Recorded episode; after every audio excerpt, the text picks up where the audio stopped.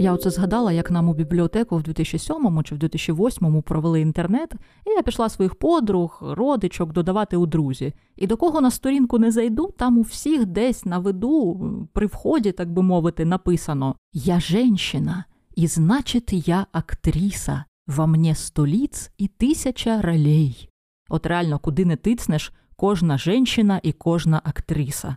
Я пам'ятаю, правда, що в моєї колишньої сусідки по гуртожитку цього не було, але тут таке діло, що вона реально акторка. Ну, в кіно знімається, тому що подумала, що це вже якось тавтологічно. Це, до речі, вірш української поетеси Наталі Очкур Шевченко, і я б її, чесне слово, покликала б до нас на якийсь творчий вечір лише для того, щоб запитати: а, ні, не в чому секрет створення вірусного контенту, а як, блін, можна було написати твір, який настільки сам собі суперечить? Бо вся та тисяча ролей у вірші, зрештою, зводиться до однієї ролі. Ти жінка, женщина, жіночка, пані, мадам, чиясь там дружина, чи муза, чи коханка, все твоє єство базується на тому, що ти так звана друга стать, і навколо цієї другої статі є тисяча стереотипів, і ти їхнє уособлення.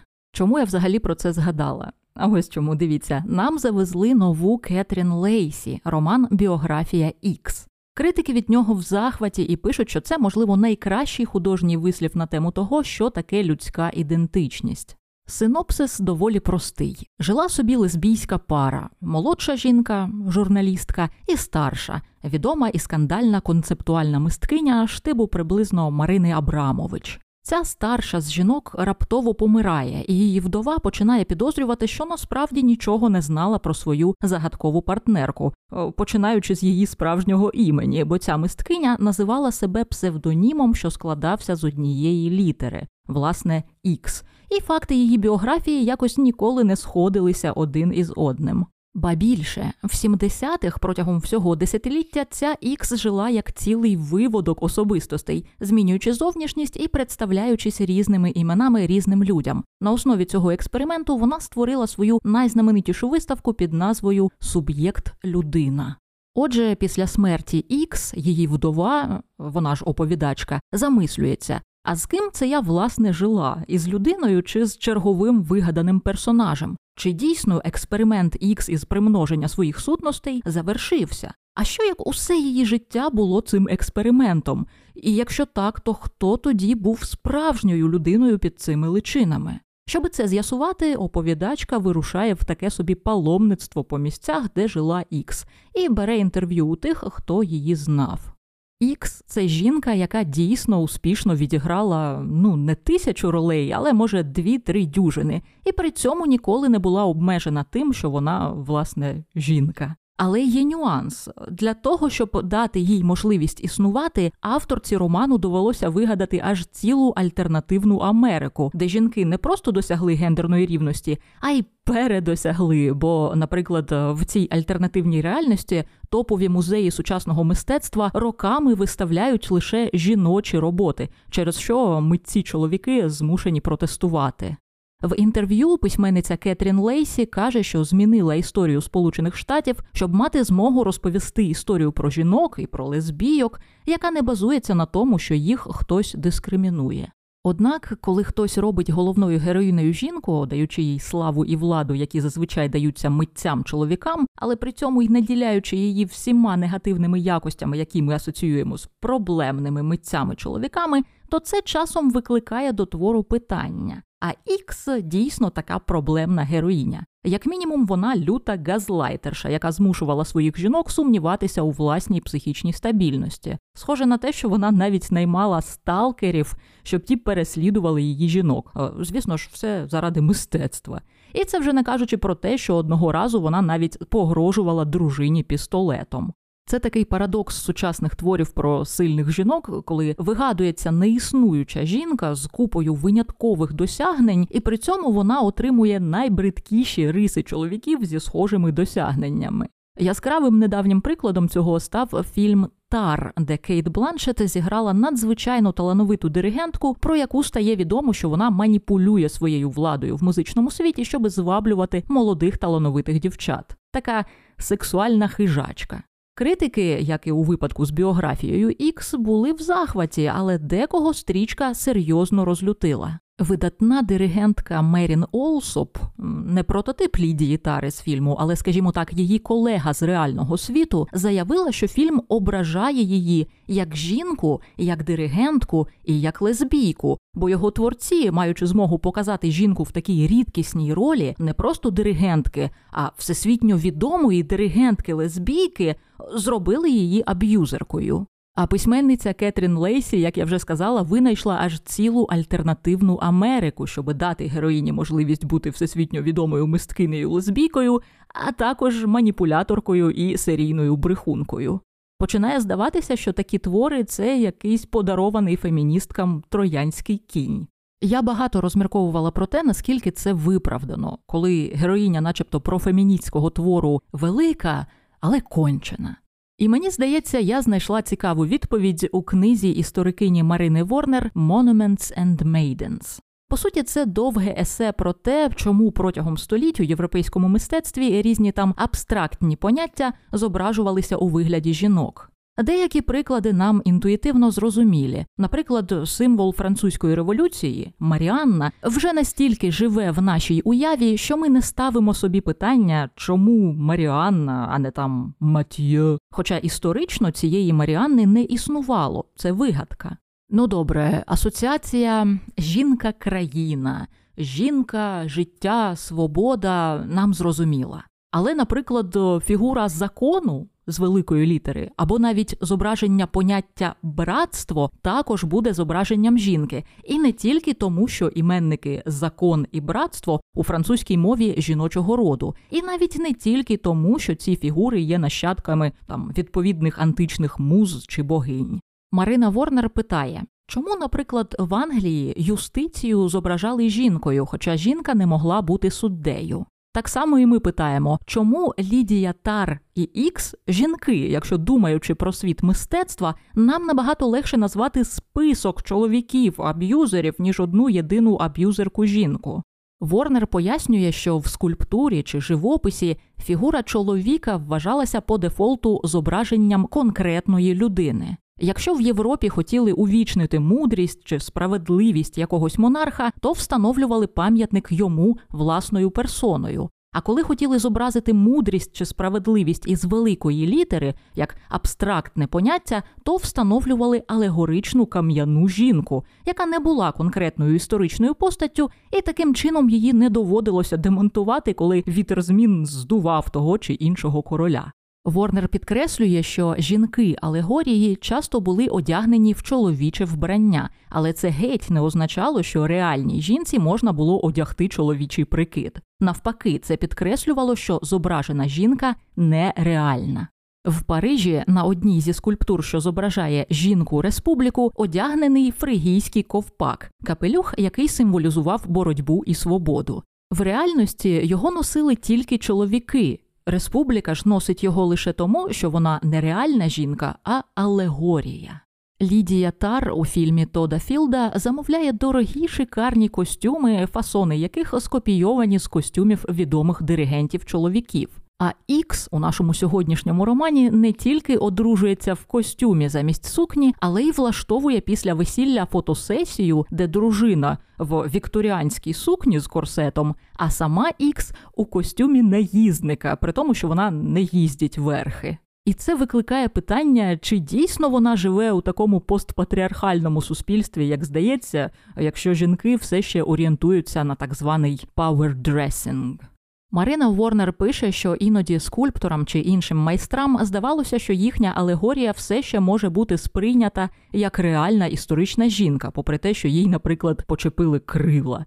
В такому разі їй спеціально додавали абсурдні атрибути. Наприклад, одна з мозаїк у Римі зображає християнські блаженства в вигляді дівчат, бідність, там милість, помірність тощо. І стійкість духу, наприклад, несе на голові ковадло, тобто великий, важкий і незручний кандібобір, який підкреслює не лише власне стійкість духу, але й алегоричність фігури. Адже поза алегоріями стійкість духу асоціювалася переважно з чоловіками, а не з ненадійними доньками Єви. Цей парадокс класичного мистецтва працює і досі, тому насправді нам не варто дивуватися, що коли автор книги чи фільму хоче показати в першу чергу не людину, а ідею, то він покаже саме жінку, навіть якщо ця ідея. Там ідея того, що митцям властиве мудацтво, ідея того, що митець буває чи навіть мусить бути аферистом, якщо ця ідея асоціюється переважно з чоловіками, з такими людьми, як там Дем'ян Герст, Пікассо чи в найгіршому випадку Ерік Гіл. А роман Біографія Ікс це якраз у першу чергу роман ідей. Виходить, щоб зробити універсальне висловлювання про щось, про якусь ідею, треба зробити героя жінкою, тобто героїнею. Але про яку універсальність тоді йдеться? Ворнер у своїй книзі якраз класно пояснює, як працює цей парадокс на практиці. Чоловіки, пояснює вона, навіть вигадані чоловіки все одно сприймаються як особистості, а не як абстракції. Наприклад, окрім жінок, що персоніфікують нації, існують же ж і чоловічі персоніфікації. Дядя Сем уособлює Сполучені Штати, Джон Буль, Англію тощо. Проте вони, на відміну від тієї ж Маріанни, не сковані рамками однієї емоції чи одного образу. Джон Буль може бути злим, веселим, добрим, будь-яким і не втрачати при цьому свого значення як маскота англійців, на відміну від, наприклад, жінки персоніфікації Британії, яка мусить завжди бути лише смертельно серйозною. Ворнер пише, що чоловіки символи, коли вони поводяться певним чином, виражають свої емоції як автономного персонажа. Тобто, якщо Джон Буль, пардон за каламбур, бикує, то він це робить від свого імені. Жінка алегорія натомість нічого не робить від свого імені, якщо в неї взагалі є ім'я. Статуя свободи не виражає власну свободу, тільки свободу народу, який вона репрезентує. У своїй книзі Ворнер підсумовує найрозмаїтіші сенси і значення проходять крізь жінку, але до їхнього числа часто не входить єство самої цієї жінки. В нашому романі оповідачка дізнається, що в її покійної дружини колись давно була гетеросексуальна сім'я і навіть дитина, але згодом Ікс повністю викреслила ці факти зі своєї біографії. Батьки Ікс навіть не в курсі, що вона втікла від них, від чоловіка та від сина, і стала зіркою сучасного мистецтва. Вони думають, що їхня дочка зв'язалася з поганими людьми і загинула. Батько Ікс вважає, що вона звернула не туди, коли перестала бути в першу чергу матір'ю для своєї дитини і почала займатися своїми справами. Але мати Ікс з ним не згодна. Вона каже, що поганого в тому, щоб бути більше, ніж чимось одним. Ніхто ж ніколи не докоряв тобі за те, що ти більше, ніж просто батько, каже вона. Для матерів це працює інакше, і я не один так вважаю, відповідає він. І він правий не один, ох, як не один. Він бачив у своїй дочці абстракцію, материнство. Хтось, можливо, хотів у ній бачити жіночність, вірність тощо, але всі ці образи не включали в себе те, що Ікс вважала своїм єством, і тому вона втікла. Але тут, мабуть, криється найбільший прикол роману. Кетрін Лейсі врятувала свою героїню з традиційної сім'ї, де з неї хотіли зробити мертву алегорію жіночності, але врятувала лише для того, щоб зробити з неї алегорію чогось іншого, скажімо, алегорію флюїдної ідентичності чи сучарного сучасного мистецтва. Ой, я вже бачу, що у вас на обличчі написано та в сраку цей постмодернізм, тому повернімося до сюжету. Як я вже сказала, Сполучені Штати в романі не прості, а альтернативні, і протягом деякого часу вони навіть ніфіга не сполучені. За сюжетом, після Другої світової війни країна розділилася, і якщо північна і західна частини залишилися більш-менш схожими на свій реальний відповідник, то решта стала сепаратистським формуванням під назвою Південна територія. Владу там захопили релігійні фанатики. Власне, саме на цій південній території, схожій на Галаад із роману Маргарет Етвуд, і народилася Ікс. Її долею було народжувати діточок, а потім народжувати ще і ще, бо на південній території навіть котиків було заборонено стерилізувати, а ще там жінок іноді забивали каменями. Щоб утекти звідти, Ікс, тобто тоді ще дівчинка з традиційним для південних штатів іменем Керрі Лу, приєднується до групи місцевих повстанців і разом із ними вчиняє теракт проти клерикалів. І поки там щось горить і вибухає, а люди бігають, суїтяться, вона перетинає кордон і опиняється в вільній Америці. Вона знаходить людей, які підробляють їй документи, деякий час працює на оленепереробному заводі, а потім стається диво. Вона знайомиться зі спадкоємцем-мільйонером на ім'я Олег Гол, і вона йому подобається е, не як жінка, бо він гей, а як споріднена душа, ну, напарниця, наперсниця. І ось їй більше не треба працювати, бо Олег забирає нашу ікс у свій luxury світ дорогих яхт і чорної ікри, звідки вона згодом прокладає собі шлях у арт-тусовку. Коли я читала цей роман, то ніяк не могла збагнути, чому я весь час звертаю увагу на оцю присутність їжі в цій сюжетній лінії. Ну, типу, жінка, яка заробляє тим, що консервує оленину, випадково знаходить собі багатого янгола-охоронця в закладі, де багатії жируть кав'яр із шампанським. Ну, типу, з одного боку, все досить просто й очевидно. Амбітна жінка знаходить собі спонсора, який годуватиме її умовно устрицями, і вона може з цього моменту займатися творчістю, бо не мусить більше думати про щоденний хліб і де його взяти. Але все одно мені тут ввижалося щось більше, ніж просто стьоб про голодного художника на бенкеті. Я згадувала, згадувала і згадала. Який міфологічний персонаж є водночас крадієм, брехуном і творцем того, що ми називаємо мистецтвом? У різних культурах в нього багато імен, але ми зазвичай для зручності кличемо такого персонажа трикстером. У чудовій книзі Trickster Makes This World дослідник Льюіс Гайд розповідає про генезис Трикстера. Виявляється, що процес перетворення якоїсь людини чи тварини на трикстера завжди пов'язаний із їжею. Спочатку це може бути нічим не цікавий герой, який змушений просто здобувати собі харч і при цьому уникати того, щоб самому стати здобиччю для якогось хижака.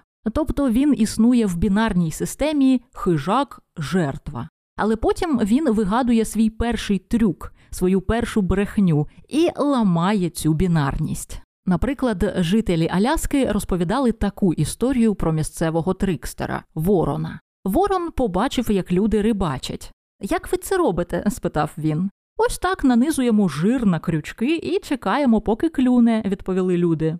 Ворон уважно дивиться, як вони насаджують приманку, але ви не думайте, що він це робить для того, щоб теж стати рибалкою. Насправді він іде звідти, пірнає в річку, підпливає знову до того місця, де люди рибачать, і краде в них з крючків жир. Крадій приманки це вже не хижак і не жертва, це щось третє. Це фактично паразит, але це не той, хто за своєю природою паразит, хто народився паразитом, як глист. Це той, хто завдяки креативному мисленню стає паразитом.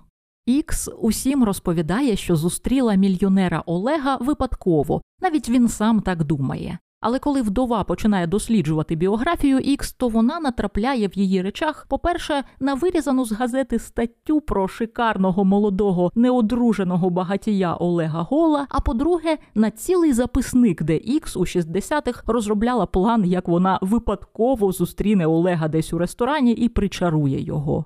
Вона не хотіла бути людиною з вудочкою, тобто працювати далі на заводі, і не хотіла бути жертвою, тобто дати комусь себе вполювати і стати дружиною утриманкою. Вона знайшла третій шлях шлях тимчасового паразитування.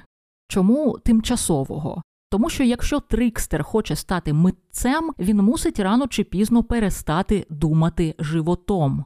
У поемі Гесіода Теогонія, тобто походження богів, Гесіод пише, що колись він був пастухом, пас вівці, аж раптом до нього звернулися музи. Звернулися, треба сказати, в не дуже приємній формі. В перекладі Івана Франка це звучить наступним чином: Гей, пастухи, селюхи, простаки, лиш про черево дбалі. Тобто музи називають людей тими, хто дбає лише про черево, бо люди живуть у матеріальному світі і харчуються, щоб вижити. Це звернення можна точніше перекласти як гей, ви суцільні утроби. Тобто людина не просто дбає про свій живіт, вона вся до нього зведена, і музи з цього гонять, так звана теогонія. Неприємно, коли тебе дражнять пузом лише за те, що ти не народився на Олімпі. Проте саме давньогрецька міфологія показує нам приклад персонажа, який народився серед простих смертних, але зміг побороти свою утробу і потрапити до пантеону. Німфа Майя народила від бога Зевса хлопчика на ім'я Гермес. Згідно з одним із так званих гомерівських гімнів, події в житті цього малюка розвивалися стрімко. В перший же день свого життя він ловить черепаху і робить із її панцира музичний інструмент, першу в світі ліру. Одразу ж після цього він помічає стадо корів, що належать Аполлонові. Гермес воліє скуштувати м'яса, тому він краде цих священних корів, забиває двох із них і смажить собі якісь давньогрецькі стейки. Як і вже знайомий нам ворон, він виходить, що теж обирає крадіжку замість полювання. Але Гермес Трикстер, на відміну від Ворона Трикстера, на цьому не зупиняється, бо Гермес, переборовши голод, не з'їдає це м'ясо, а відносить його в сараї і. Тут переклад може бути спірним, але зрештою він якось високо підвішує чи розкладає ці свої стейки, цитата, як символ своєї молодецької крадіжки. Коли Аполлон дізнається, що це Гермес увів його корів, він погрожує йому і вимагає зізнання. Проте Гермес відповідає, що він тільки вчора народився і навіть не знає, що таке корова, але в будь-якому разі жодної корови, щоб це слово не означало, він не брав. В романі Біографія Ікс один журналіст звертається до титульної героїні і каже: Ходять чутки, що ви народилися на південній території. А вона відповідає чисто в стилі Гермеса. Ходять чутки, каже вона, що четвер це замаскований вівторок. Ходять чутки, що Шекспір був мотком пряжі, який усвідомив себе і відростив бороду. І, звісно ж, давно ходять чутки, що в мене між ніг цукерка із вишневої локриці, а всі знають, що локриця заборонена на південній території, тому має бути очевидно, що це вигадка. Еге ж?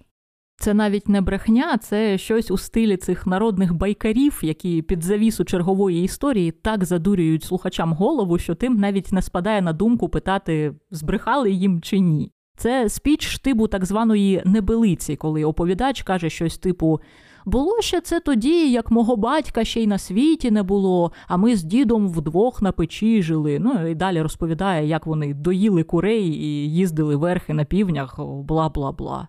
Гермес замість прямої відповіді на питання, де мої корови, дурить Аполонові голову. Він тараторить про те, що ой, взагалі-то я не м'ясоїд, я віддаю перевагу молоку своєї матері. І ще подивись, які в мене м'які п'яточки. Ну, хіба дитина з такими м'якими п'яточками могла ганятися за худобою по пасовищу? От Стюї з мультсеріалу Family Guy – це типовий гермес.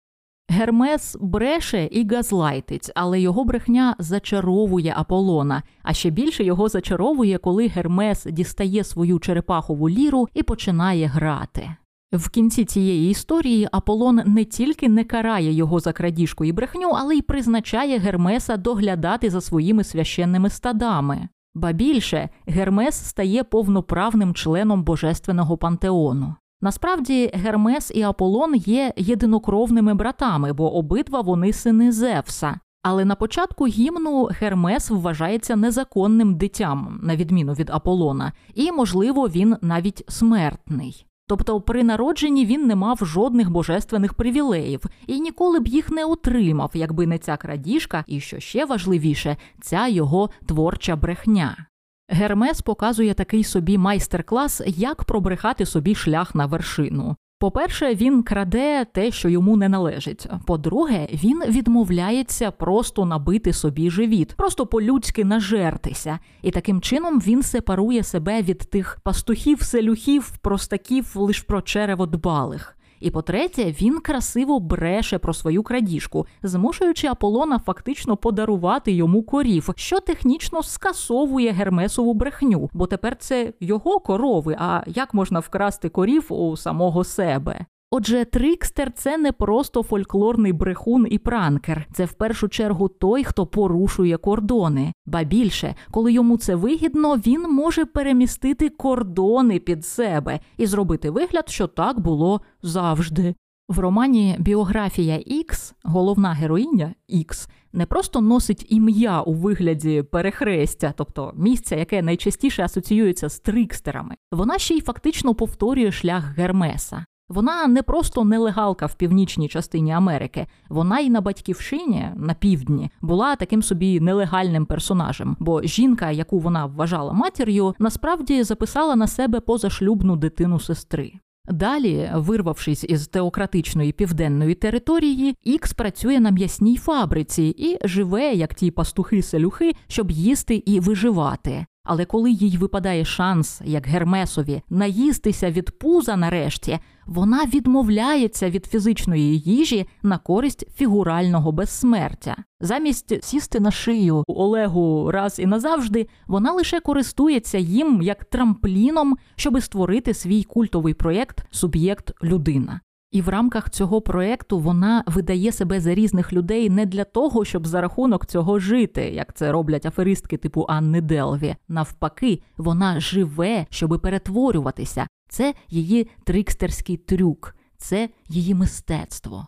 Ікс приховує своє справжнє минуле і свою родину не тому, що стидається їх, а тому, що, на її думку, обставини нашого народження не мусять впливати на наше життя. Важливе тільки те життя, яке ми самі обираємо, не те, яке нам нав'язали. На питання дружини про своє минуле вона теж відповідає по-трикстерськи. Іноді вона каже, що в неї відшибло пам'ять про всі події власного життя до 18 років. Іноді вона каже, що її виростили дикі звірі. Іноді що вона дитя ганьби, що вона народжена монахинею від священника чи ученицею від учителя. Але ж дійсно, який сенс питати в Гермеса, ким він був від народження, якщо важливо те, ким він став? Наостанок ще додам про Гермеса з приводу того, чому він вважається творцем культури. Льюіс Гайд у своїй книзі про Трикстера класно пояснює, навіщо Гермес зробив оту дивну штуку зі шматками м'яса, які він посмажив і не з'їв. Нагадую, він поклав їх високо як символ своєї молодецької крадіжки. Не з'їв, але при цьому й не викинув, не закопав, не сховав, а помістив десь у спеціальному місці. Це не черговий спосіб поглузувати з Аполлона, і, можливо, це навіть не жертвоприношення богам, як це іноді трактують, принаймні не жертвоприношення м'яса. Гермес приносить у жертву свій апетит. Тобто Гермес відмовляється від фізичної їжі і створює з неї якийсь знак. Зробивши із м'яса такий наочний знак, Гермес переходить на новий рівень існування. Це вже не просто існування серед самих лише фізичних об'єктів, матеріальних, де м'ясо це просто м'ясо, яке ти їси, де людина це суцільна утроба. Це вже існування на рівні уявних об'єктів, знаків, це існування на рівні ідей. Якщо б Гермес з'їв м'ясо, то воно могло б означати лише самого себе, тобто їжу, харч. А в цій новій ролі шматок м'яса може означати аскетизм Гермеса, волю, стриманість або ж його амбіції, брехню і креативність. А отже, трикстер це той, хто не тільки сам перетинає кордони, але й той, хто переносить речі із одного контексту в інший і таким чином їх змінює. Він такий собі міфологічний контрабандист. Гайд демонструє, як це відбувається на прикладі ще одного давньогрецького трикстера Одіссея. Оракул дає Одіссеєві настанову візьми весло і подорожуй світом, доки не зустрінеш людей, які ніколи не бачили моря. Як подорожній тебе по путі перестрінувши, скаже, що на ясному рамені ти віяльну носиш лопату, можеш у землю тоді доладне весло устромити. Тобто Оракул каже Одіссеєві перенеси цю річ із одного контексту, де вона дорівнює веслу, в інший контекст, де вона вважається лопатою, і буде тобі щастя. В античному світі людей, які ось так безцільно подорожують, часто вважали божевільними, і якийсь стародавній автор міг навіть не вказувати прямим текстом, що персонаж не сповна розуму, а просто написати він безцільно тинявся туди-сюди, і читач усе розумів.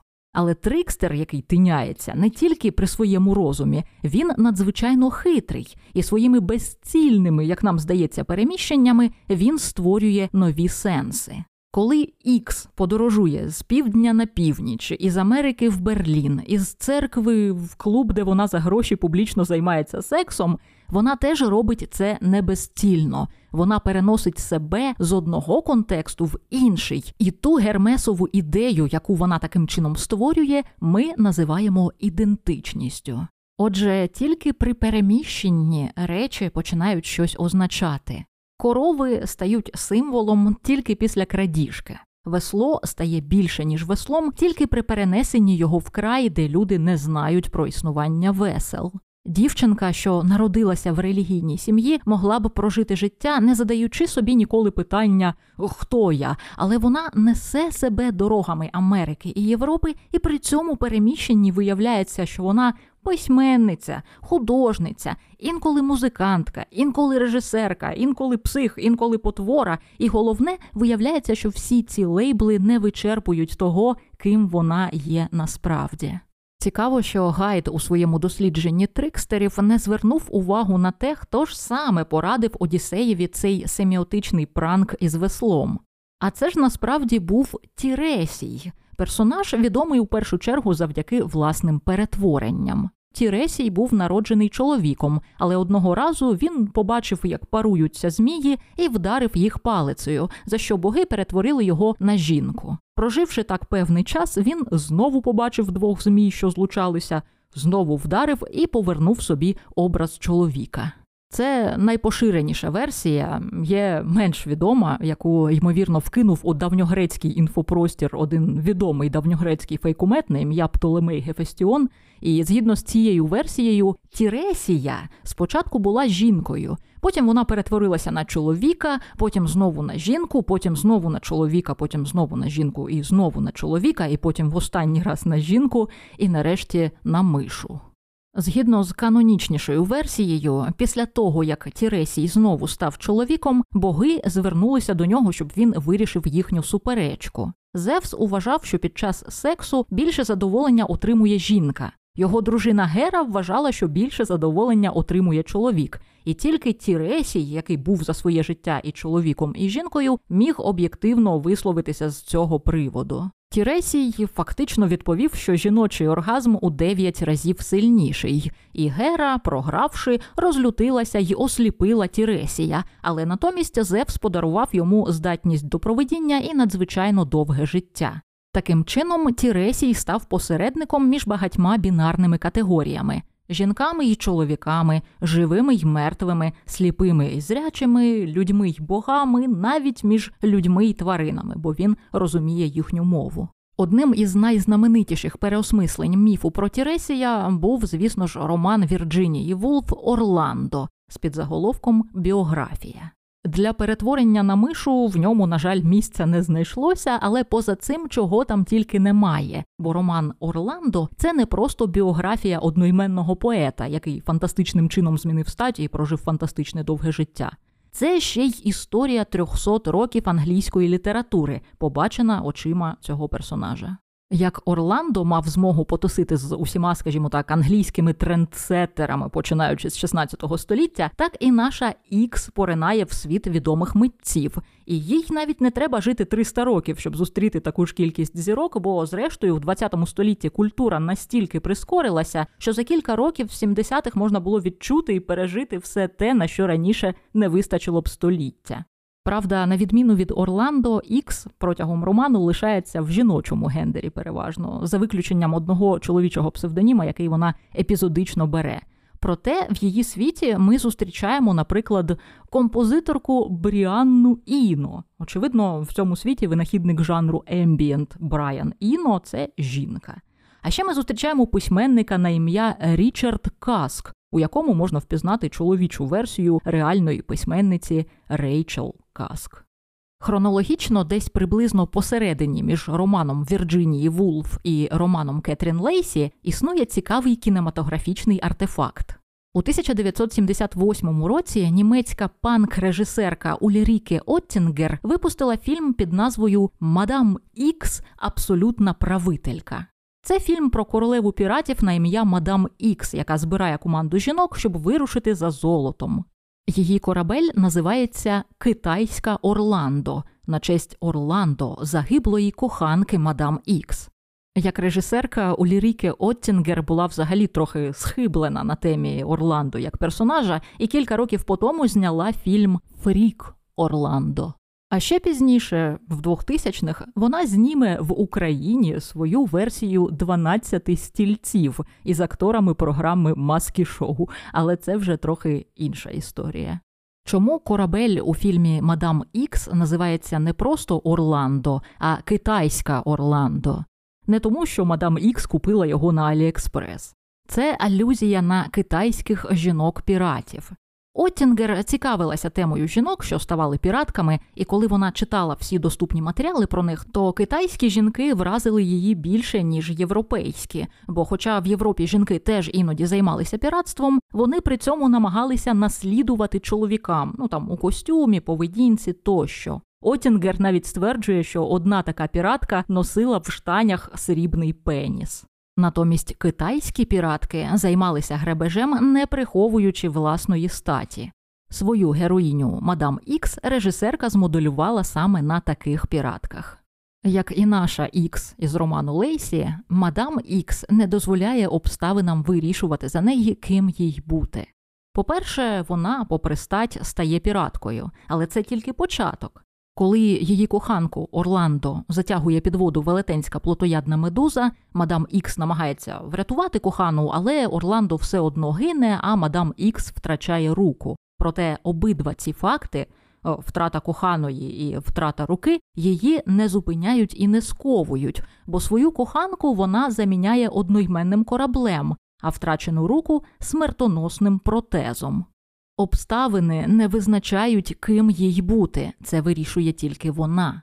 Ба більше мадам Ікс робить такий трансгуманістичний крок і встановлює на носі корабля свою копію у вигляді гальюнної фігури. Але це не просто прикраса, а щось типу носія штучного інтелекту, який керує кораблем і його командою. І це теж своєрідне трикстерське безсмертя. Я сумніваюся, що письменниця Кетрін Лейсі бачила фільм Оттінгер, тому що якби вона про нього знала, то стовідсотково серед реальних митців, із якими там тусить її Ікс, а це не тільки Бріанна Іно, а й Девід Бові, і Кеті Акер, і ще багато хто. Серед них під час берлінського періоду Ікс точно з'явилася б і Уліріке Оттінгер, ну або ж Ульріх. Оскільки такого там немає, я схиляюся до того, що Лейсі не шарить за цей фільм, але так навіть цікавіше, бо виходить, що жінки, які досліджують теми ідентичності, несвідомо перетинаються на рівні ідей і їхньої реалізації.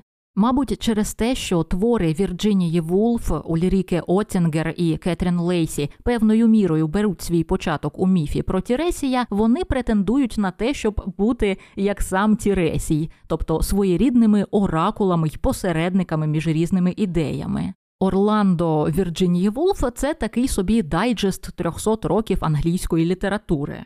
Фільм Мадам Ікс був своєрідним дайджестом ідей фемінізму 70-х, бо у цій експериментальній стрічці можна побачити спробу підняти питання, типу, чи варто відвоювати у чоловіків їхню сферу, чи треба будувати власні інституції, чи приймати в команду трансгендерних жінок, чи не приймати тощо. А роман Біографія Ікс, у свою чергу, це, як я вже казала, дайджест сучасних ідей про ідентичність. Навіть без приставок там гендерна, національна, релігійна ідентичність тощо. Це про ідентичність на глибшому, примітивнішому рівні. Ікс не завжди була скандалісткою Ікс. Спочатку вона була тихою релігійною дівчинкою Керрі Лу Вокер, яка в щоденнику писала абсолютно нормальні повсякденні дівчачі речі, типу Господи, нині я сир. Зроби з мене негайно містика.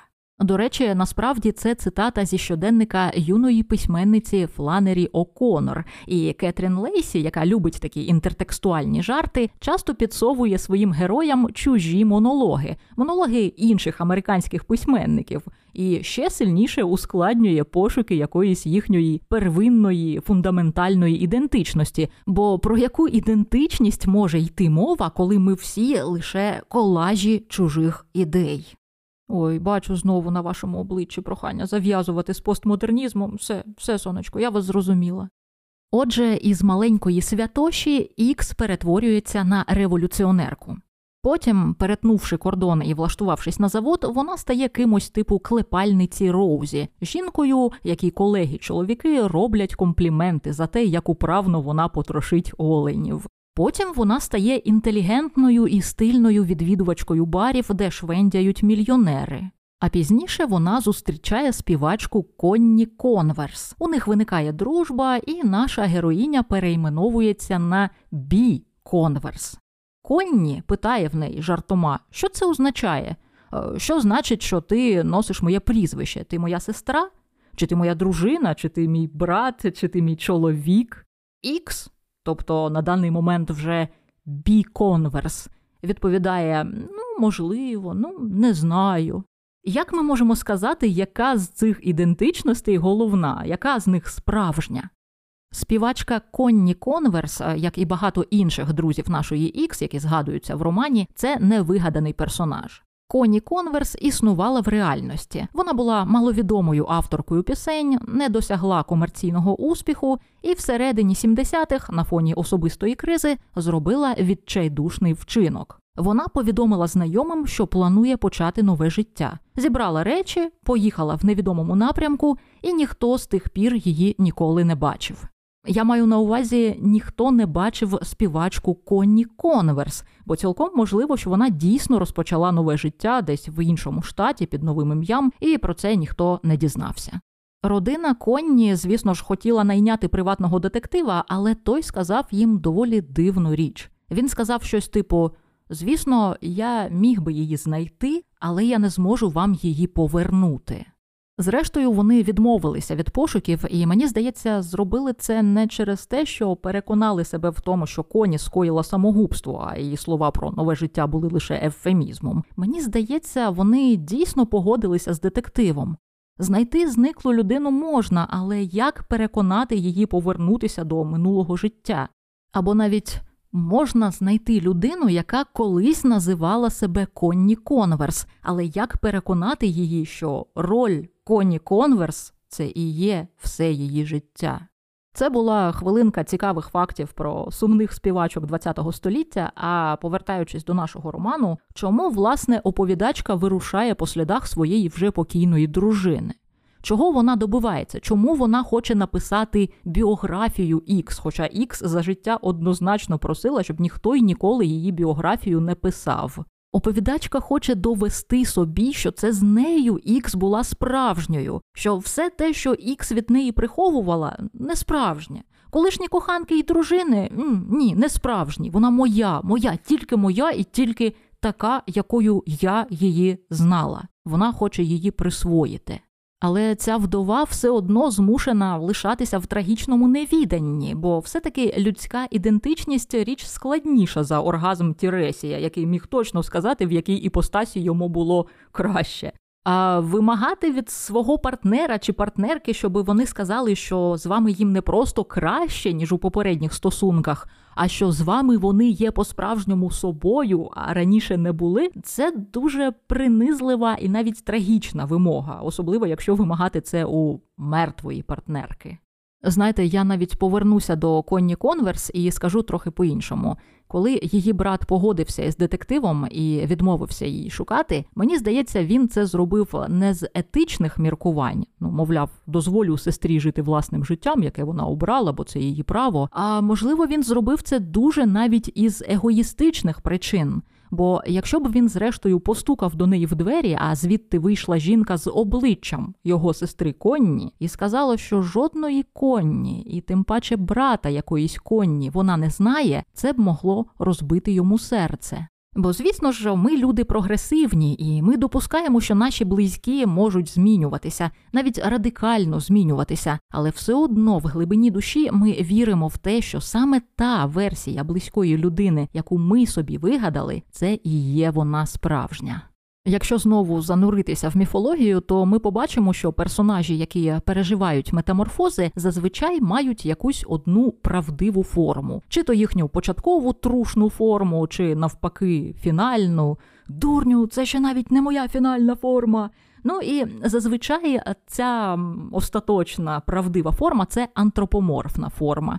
А, Наприклад, коли черговий давньогрецький герой е, ловить бога Протея і намагається витрусити з нього якусь цінну інформацію, Протей у відповідь починає серію перевтілення у тварин, там рослини, навіть стихії. І тільки якщо герою вдається утримати в руках цю слизьку скотину, Протей приймає свою правдиву форму і дає правдиві відповіді на запитання. Так само змінює форму морська німфа Фетіда, коли смертний чоловік Пелей намагається зробити її своєю дружиною. Вона перетворюється на левицю, вогонь, воду і змію, але Пелей тримає міцно і перемагає. Мабуть, найвідоміша літературна версія такого сюжету це шотландська балада Там Лін. Нагадаю, що в цій баладі дівчина зустрічає в лісі красивого незнайомця на ім'я Тамлін і вагітніє від нього. Проте зробити її чесною жінкою він не може, бо там Лін перебуває в полоні у королеви Фей. Ця королева раз на сім років віддає когось із своїх полонених до пекла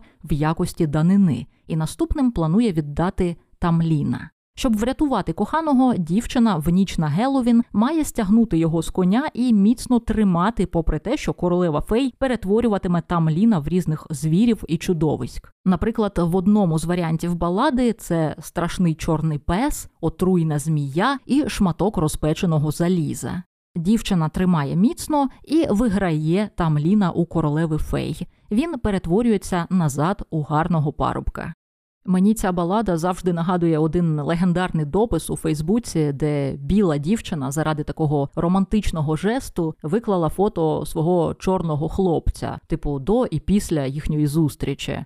На фото до він такий типовий патлатий cloud-репер з neighborhood а. А на фото після вона тримає за руку вже такого підстриженого норміса у рожевій сорочці. І хтось у коментарях написав: типу, гля, як нашого братюню колонізували. Отже, нашого Тамліна колонізували. Тамлін це, як я вже сказала, шотландська балада на основі місцевих уявлень про фей і їхні перетворення. Натомість у Франції побутували легенди про фей під назвою Марго. Це не ім'я як королева Марго, а типу їхнє колективне поганяло феї Марго. Ці Марго раз на рік перетворюються на змій. І щоб така фея перетворилася знову на прекрасну жінку і виконала твоє бажання, треба було накрити змію тазиком і тримати так цілий день. Взагалі, коли читаєш біографію Ікс, то складається враження, що героїня це не просто поп-зірка здатна до метаморфоз, як там Девід Бові чи якась Леді Гага, а що це дійсно магічне створіння. Жінка, яка в дитинстві дружила з Ікс, розповідає про неї, що Ікс, а тоді ще Керілу, одного разу сильно вдарилася головою. Ну неясно, чи вона впала з велосипеда, чи то було домашнє насильство. Але після цього, каже подруга, вона стала здатна робити найхимерніші речі. Наприклад, за хвилину могла назбирати в будь-якому місці букет чотирилистої конюшини, або могла писати скорописом відзеркалений текст. Або вона прокинулася одного ранку і зрозуміла, що вміє грати на піаніно, хоча ніколи цьому не вчилася. Не кажучи вже про те, що, подорослішавши, вона примудряється дурити власних друзів, заявляючися перед ними в новій перуці й окулярах, і її не впізнають.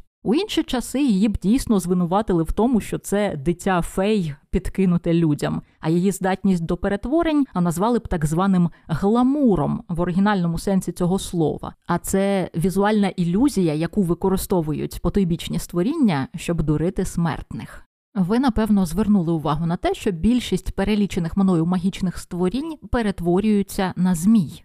Чому так зрозуміло? Змія слизька, і час від часу вона буквально скидає шкіру, а ще вона лімінальна, бо до модерній людині її важко було навіть класифікувати. І до того ж був незрозумілий сенс її існування, бо навіщо існує змія, з якої нема чого взяти з практичної точки зору, ну крім отрути в деяких видів.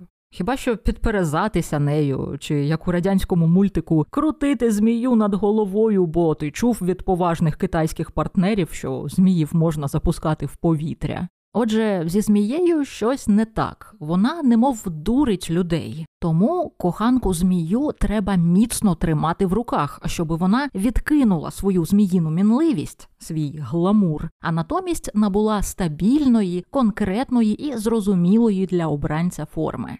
Коли Ікс у романі проводить свою знамениту виставку Суб'єкт людина, де вона демонструє артефакти, що залишилися від персонажів, яких вона грала протягом десятиліття, демонструє по факту свої старі шкурки, то вона пише до цього дійства цікавий дисклеймер. Ікс пояснює, що вона на 10 років дозволила своєму тілу жити як труппі акторів, а сама вона в цей час була лише глядачем. Вона соромить критиків, які кажуть, що цей арт-проєкт був сміхотворним, і відповідає: це ви сміхотворні, ви.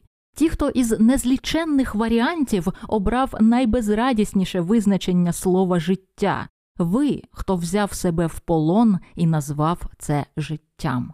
Тобто вона вважає, що зазвичай людині не потрібен навіть коханець чи коханка, який її впіймає, накриє тазом і в такий спосіб одомашнить. Ми самі себе беремо в полон і наказуємо собі бути нормальними, бути не собою, а людиною прийнятною для оточуючих. Ікс ніколи не прагнула бути зручною. І через це намагання її вдови написати саме зручну для себе версію біографії це надзвичайно сумне бажання, і навіть трохи з некрофільським душком, бо ця вдова намагається зробити те, що роблять герої легенд зі своїми флюїдними обранцями-обраницями, тобто тримати, доки ті не приймуть свою істинну форму. Але вона продовжує це робити і після смерті коханої. Один із найромантичніших фільмів останньої декади, на мій погляд, це фільм Весна режисерів Бенсона і Мургеда, який Вікіпедія називає просто романтичний боді-горрор. За сюжетом герой американець зустрічає в Італії чарівну дівчину, і у них зав'язуються стосунки, і вона від нього вагітніє. Але є невелика проблема. Насправді ця жінка безсмертна мутантка, яка кожні 20 років вагітніє від нового чоловіка і збирає себе наново зі стволових клітин свого плоду. В одній зі сцен фільму ця жінка, чиє тіло стало нереально тонким і пласким, як у рептилії, буквально скидає з себе шкіру. Вона принципіально ніколи не закохується в своїх статевих партнерів, бо якщо вона закохається, її тіло почне виробляти гормон окситоцин, який завадить черговому перетворенню і зробить її смертною. Попри це, головний герой благає її дати йому шанс, і в день, коли в цієї дівчини-мутантки мають початися її метаморфози, він лишається з нею і тримає її в руках, попри те, що вона може його вбити і з'їсти.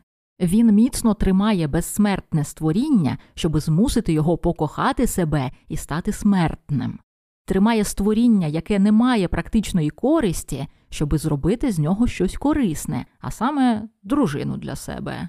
Повертаючись до біографії Ікс, можливо, розуміючи, що після її смерті дружина почне це розслідування, Ікс протягом останніх своїх років лишала натяки, які б дозволили оповідачці вийти на одну дівчину на ім'я Шеллі.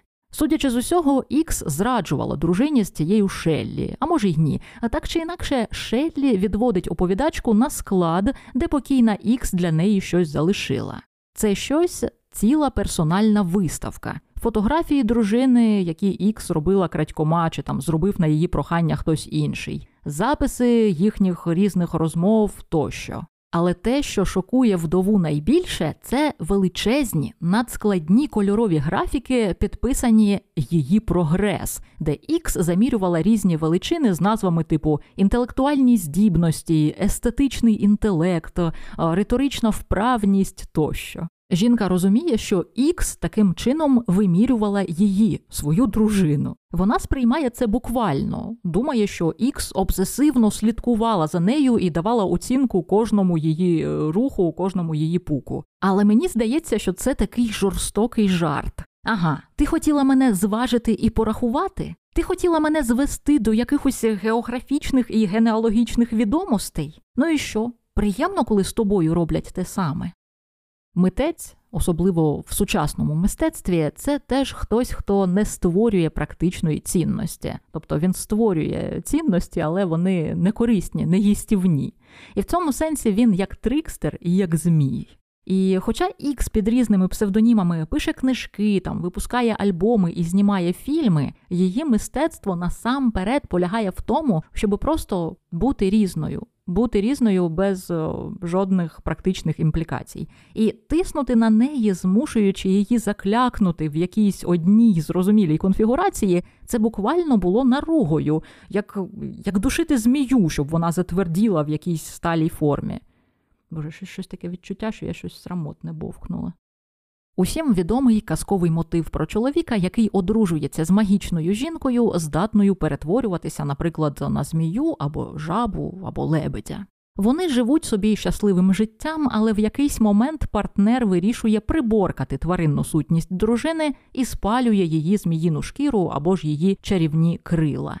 Такі казки зустрічаються по всьому світу, і вважається, що в них втілилися уявлення про екзогамний шлюб, тобто коли одружувалися люди з різних племен. Спосіб життя дружини чужинки здається чоловікові настільки дивним, що він сприймає її як цілковито відмінне від його родичок створіння, і він хоче силою переломити її спротив і навернути її до того способу життя, що є для нього прийнятним. Але зазвичай, спаливши тваринну шкіру, він втрачає магічну дружину назавжди. Проте є версія, що це казка не про екзогамний, а про будь-який шлюб, адже жінка стосовно чоловіка в будь-якому разі чуже створіння. Та й навіть дві жінки ніколи не будуть так званими половинками. У Роберта Ейкмана є чудове оповідання Листи до поштаря.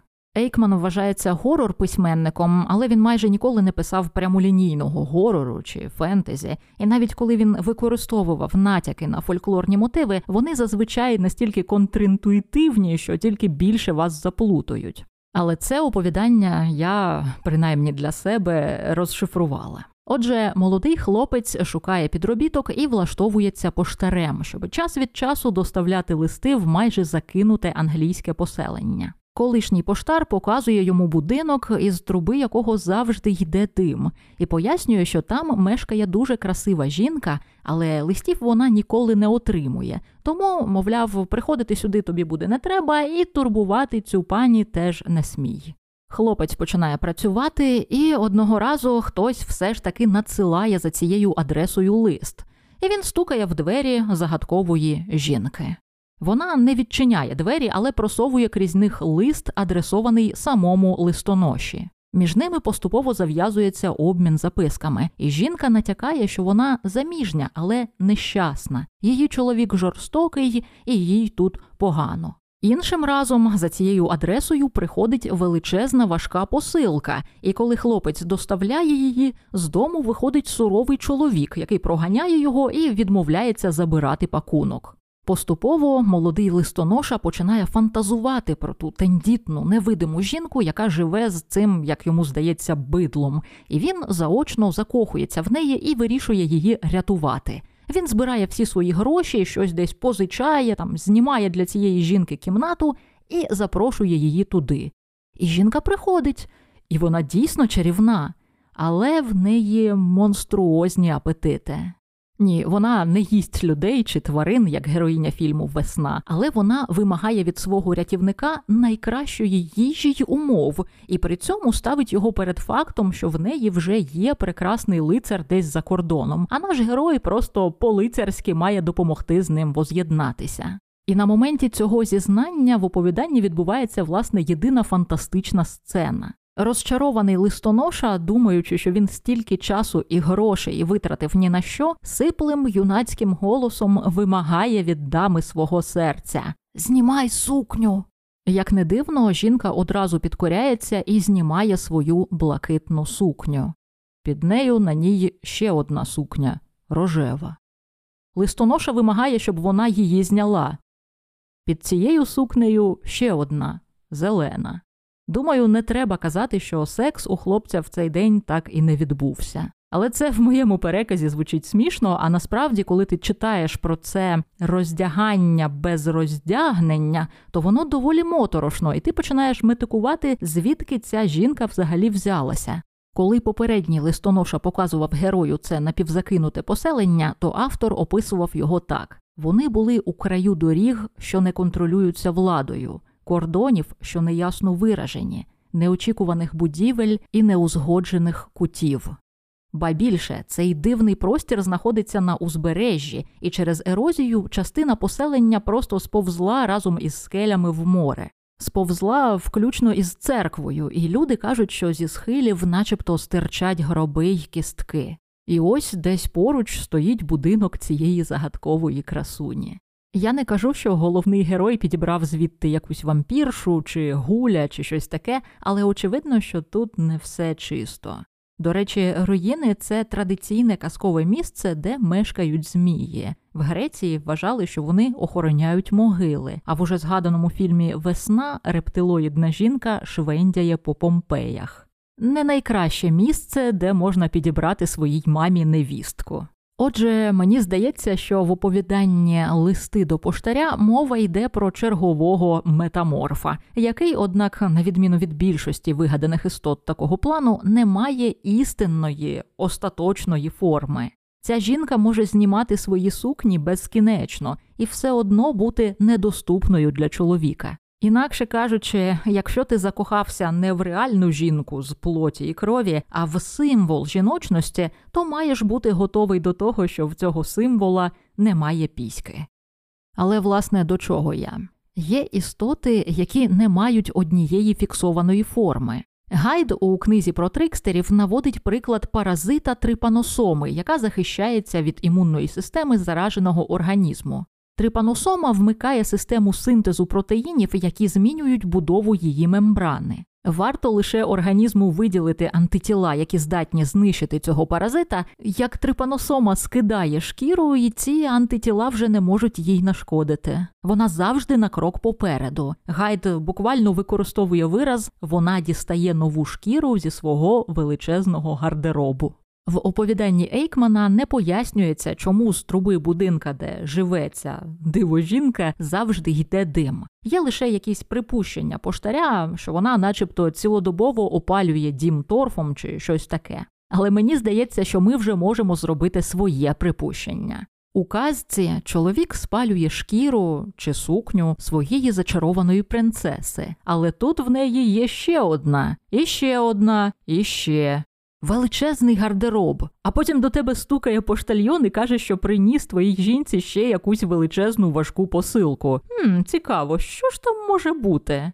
Важко змиритися з тим, що твій партнер це не така істота, з якої можна зірвати маску і сказати тому, хто під маскою: ось, от, от будь завжди таким ось, будь незмінним. Бо часто під маскою буде ще одна маска, і ще, Звісно ж, закохана людина хоче, по-перше, щоб трансформації припинилися, і по-друге, щоб коли вони припиняться, форма партнера була для нас приємною. Хлоп у фільмі Весна ладен обіймати восьминога, розуміючи, що це лише проміжна форма його обраниці, але восьминіг у ліжку назавжди е, ні, дякую.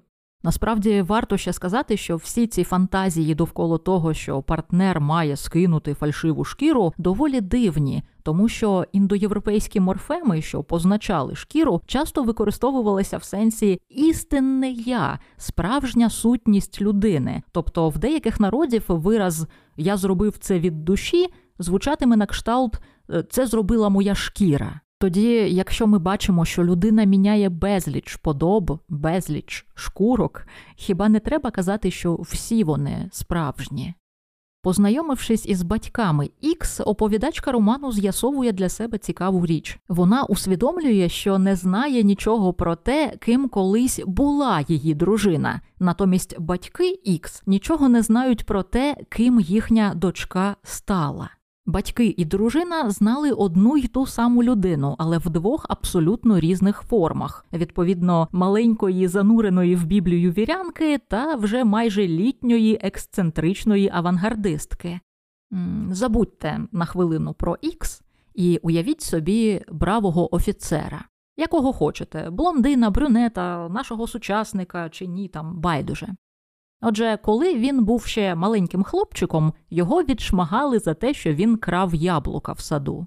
Коли він був молодим чоловіком, то він здобув у першому ж своєму бою ворожий прапор, а у старшому віці він отримує звання генерала. Ось такі три яскраві події в житті цього бравого офіцера. А тепер уявіть, що коли він ішов у той важливий бій, то десь у нього в свідомості, десь у пам'яті була інформація про те, як його колись давно відшмагали за яблука. Не в тому сенсі, що він про це думав у той момент, чи що він повів себе хоробро через те, що колись був покараний, а в сенсі, що просто, будучи молодим чоловіком, він все ще володів інформацією про цю подію зі свого дитинства. Так само, коли йому вже в поважному віці давали звання генерала, у нього в голові була інформація про те, як він здобував ворожий прапор. Але при цьому у старого генерала вже геть зникла інформація про те, що він колись у дитинстві був відшмаганий. Тобто у нашого бравого офіцера є три стани А, Б і С.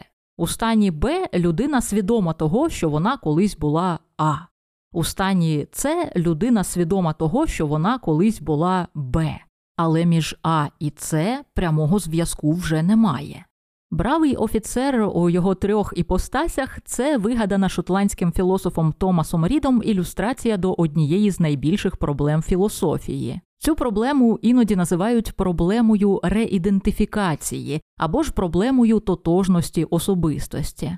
Сформулювати її можна так: як саме ми можемо визначити, що людина в якийсь пізніший час це та ж сама особа, що й людина в якийсь більш ранній час? Які фактори дозволяють нам, так би мовити, реідентифікувати людину крізь роки? Підкреслюю, що я маю на увазі питання, яким займаються філософи, а не криміналісти, тому відповіді можуть бути дещо неочевидними. І тут не все так просто, що, типу, якщо тебе авторизує дія через рік, там 5-10, то це дійсно ти.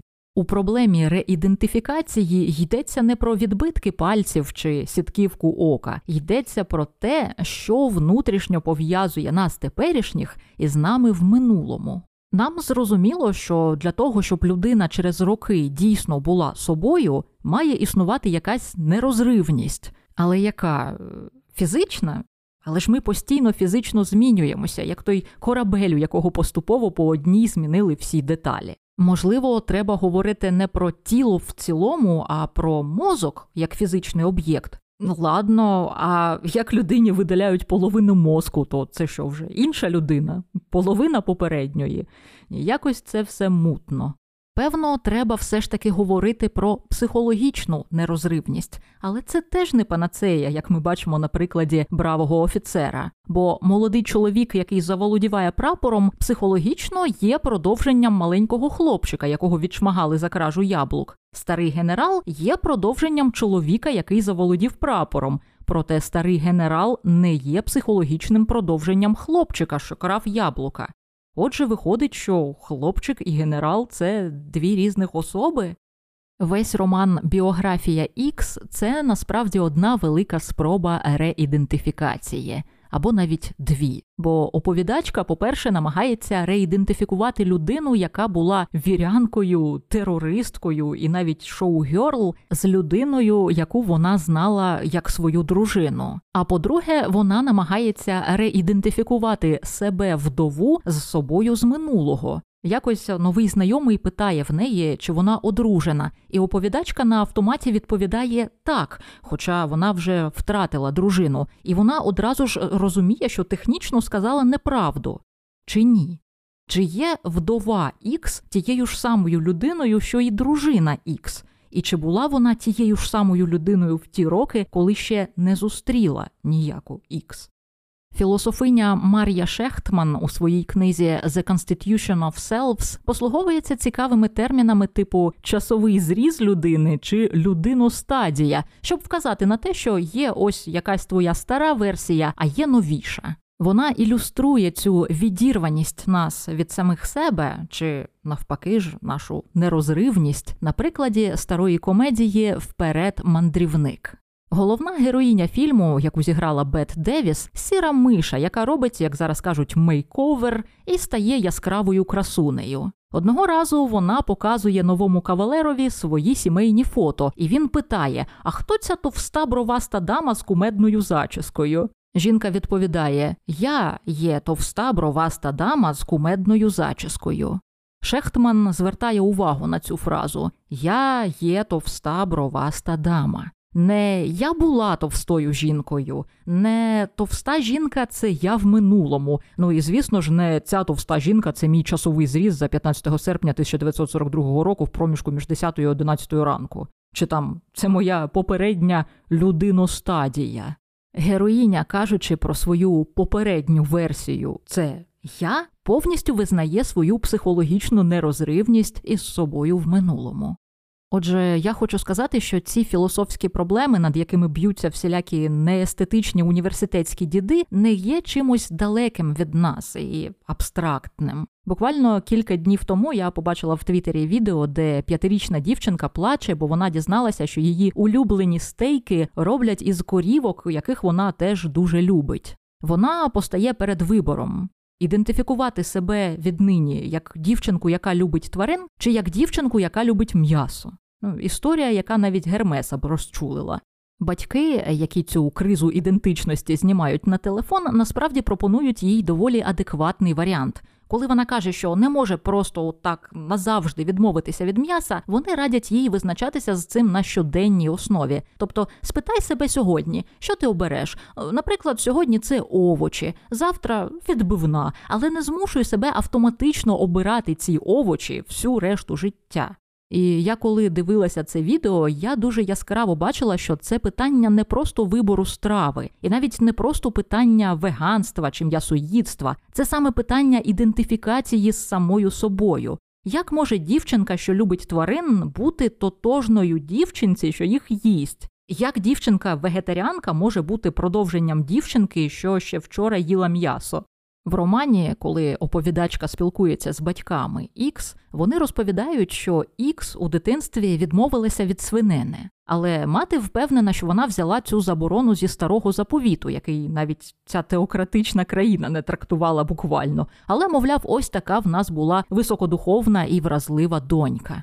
Натомість батько впевнений, що вона відмовилася від м'яса після того, як у школі її змусили робити ростин свинячого ембріона, він каже, не факт, що вона взагалі ту Біблію читала, їй просто було фізично неприємно їсти свинину, бо м'ясо у неї асоціювалося з запахом формаліну. Це насправді теж проблема, що наше я часто будується не на тому, що ми самі пам'ятаємо про себе, а на тому, що нам переповіли. І якщо спогад бравого офіцера про те, як його відшмагали в дитинстві, це фальшивий спогад, то це створює купу додаткових проблем для реідентифікації. Але, як я вже сказала, Ікс не єдина персонажка в романі, яка існує в часі як окремі нетотожні люди. Оповідачка нашого роману після смерті Ікс теж перестала відчувати психологічну нерозривність із самою собою. А можливо, це сталося й набагато раніше, бо навіть на рівні імені вона завжди була відірвана від себе. Власне, саме через це я і уникаю називати її на ім'я, а просто кажу оповідачка.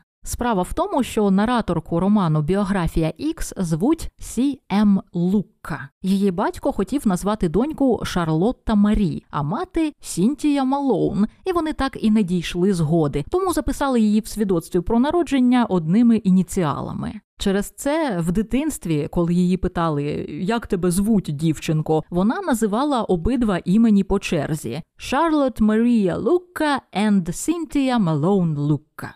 Коли вона вступала в організацію скаутів, хтось замість слова «and» почув «Енн», і там протягом року її називали «Енн». Знайомі кличуть її хто Сінді, хто Марі. А коли виходить її перша стаття, підписана Сі М, колеги починають називати її Сі, не кажучи вже про те, що для когось вона була і залишиться тільки дружиною Ікс.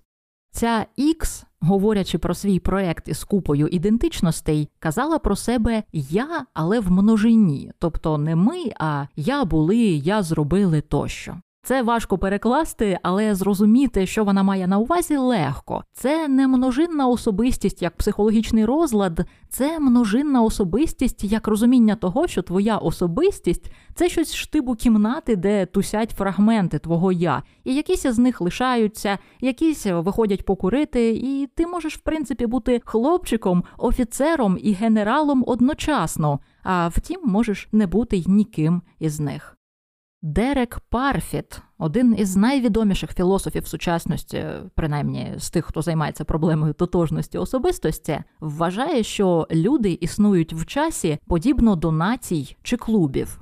Він каже: уявіть, що люди створили якийсь клуб і регулярно проводять його зустрічі. Через деякий час вони перестають зустрічатися. Згодом деякі члени цього клубу поновлюють зустрічі. Ані назва клубу, ані його правила не змінилися. І ось хтось проходить повз оголошення про чергову зустріч, просовує голову в двері і питає: «Е, Привіт, а це у вас той самий клуб чи якийсь новий?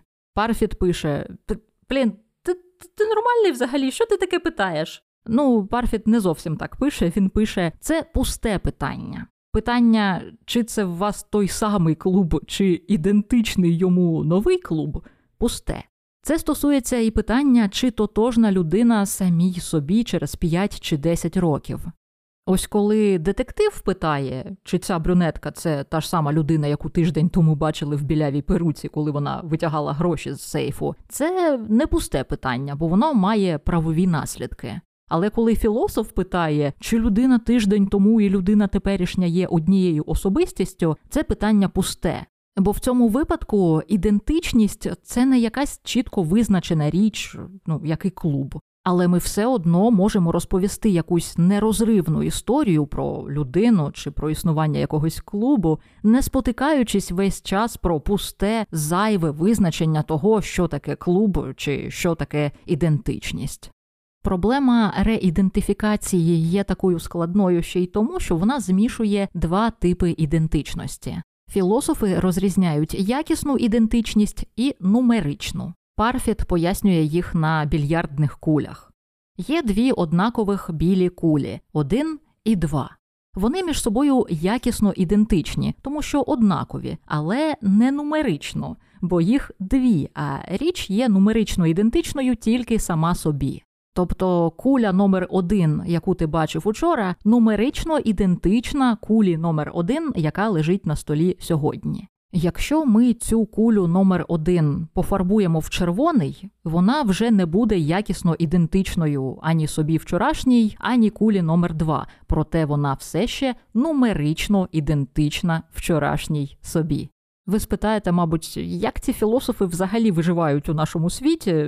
Мабуть, бачать у холодильнику залишки макарон і зависають над питанням: «Хм, чи це ті самі макарони, які я готував учора, чи щось якісно нове? Ну, типу, ну ну, ну реально, ну як усе це стосується людей? Оці якісь пофарбовані куліці, у нас що тут, більярдний великдень. Але зачекайте, з людьми все ще божевільніше. Парфіт у свій час надихався стартреком, і тому він наводить багато фантастичних прикладів, які ставлять наші уявлення про тотожність із самим собою під сумнів.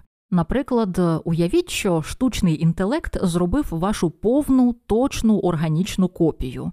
Ви якісно ідентичні своїй копії, бо ви однакові, але не нумерично, бо вас двоє. Якщо ви себе ущипнете, ваш реплікант нічого не відчує.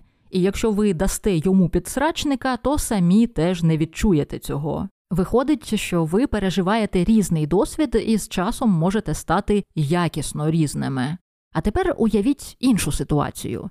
Уявіть, що Ілон Маск пропонує телепортувати вас на Марс. Він запрошує вас у кабінку і каже, що ви впадете в гібернацію і прокинетеся вже на Марсі.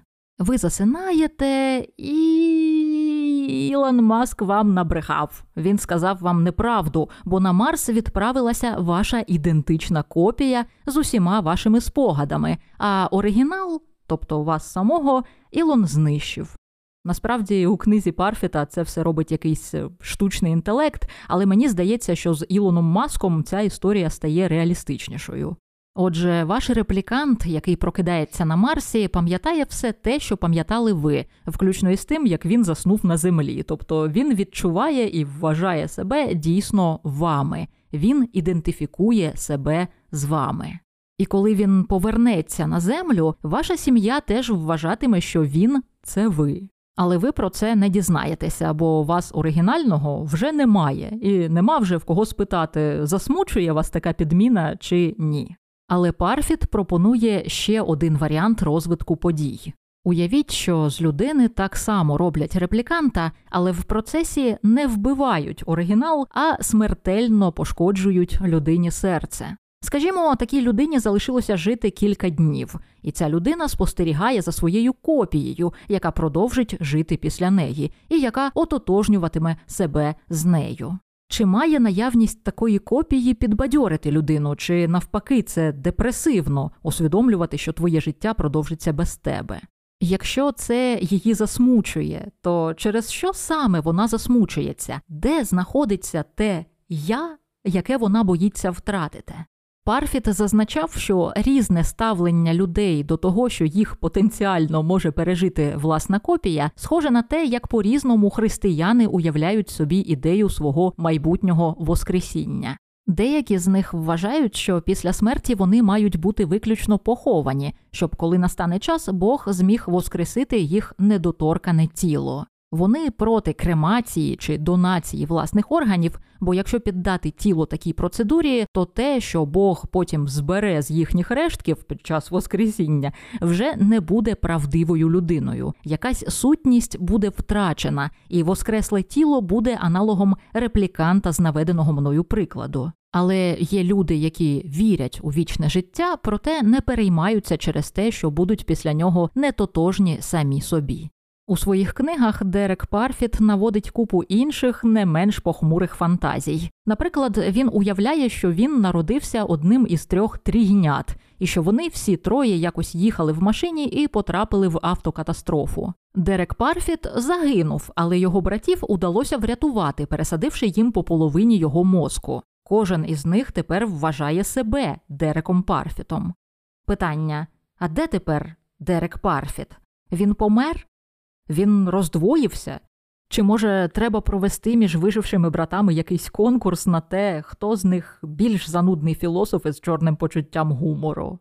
Я багато згадувала про ці уявні експерименти, коли дивилася серіал Американці. Це серіал про пару радянських шпигунів, які у США видають себе за звичайну американську сім'ю Елізабет і Філіпа. З роками у Філіпа починається криза ідентичності, і він вже не відчуває тієї психологічної тотожності з радянським агентом, яким він насправді є. І він волів би жити далі як американець, тобто він воліє зробити штучно створену маску, своє прикриття своєю справжньою ідентичністю. Але мені його екзистенційні страждання були не надто цікаві, поки не з'явилася одна майже комічна лінія. Для того, щоб шпигувати за ФБР, цей Філіп створює собі нову персону на ім'я Кларк і починає підкатувати яйця до секретарки одного з керівників бюро. Вона закохується в вигаданого Кларка і згодом навіть виходить за нього заміж. Вона помічає, що її наречений носить перуку і, здається, вставні зуби, проте реагує на це толерантно, типу, ну а хто з нас досконалий? Але вся пікантність цієї арки полягає в тому, що ми сміємося з явно сконструйованої особистості Кларка. Хоча Філіп це така сама сконструйована особистість, вигадана в кабінетах КДБ. І шлюб Філіпа з його типу справжньою жінкою Елізабет це такий самий фейк, бо Елізабет насправді звуть Надя, а Філіпа Міша але він більше не відчуває себе мішею, і, здається, протягом серіалу його ніхто так навіть не називає. Отже, де справжня особистість? Як її відокремити? Одного дня оповідачка роману Біографія Ікс отримує повідомлення, насправді навіть наводку, про те, що її дружина могла бути агенткою ФБР, і що вона паралельно з сімейним життям, начебто іноді працювала під прикриттям. Оповідачка згадує, що протягом їхнього спільного життя Ікс дійсно іноді зникала на цілі тижні без жодних пояснень. Щоб зрозуміти, де правда, оповідачка вирушає до одного старого агента у відставці, начебто колеги Ікс, і питає в нього, чи знав він людину відому як Ікс. Він відповідає, що так, знав, але в ФБР вона була більш відома як агентка ГІП. Він не може сказати, скільки їй було років чи як вона насправді виглядала, бо вони весь час працювали під прикриттям, тобто були перевдягнені в свої образи. Він стверджує, що ця агентка гіп була феноменально вправна в маскуванні, Вона навчила його робити таку реалістичну фальшиву бороду, що якось вдома його не впізнала навіть дружина. У цього чоловіка зберіглося фото агентки Гіп, і оповідачка вдивляється в нього з усіх сил, але не бачить там нічого спільного зі своєю покійною дружиною. Колишній агент показує їй ще один артефакт. Карандашний відбиток надгробка це коли прикладають тонкий папір до рельєфу якоїсь поверхні і заштриховують, щоб зробити копію. Він каже, що агентка Гіп зробила копію власного надгробка після того, як зімітувала власну смерть. Він упевнений, що насправді вона й досі жива.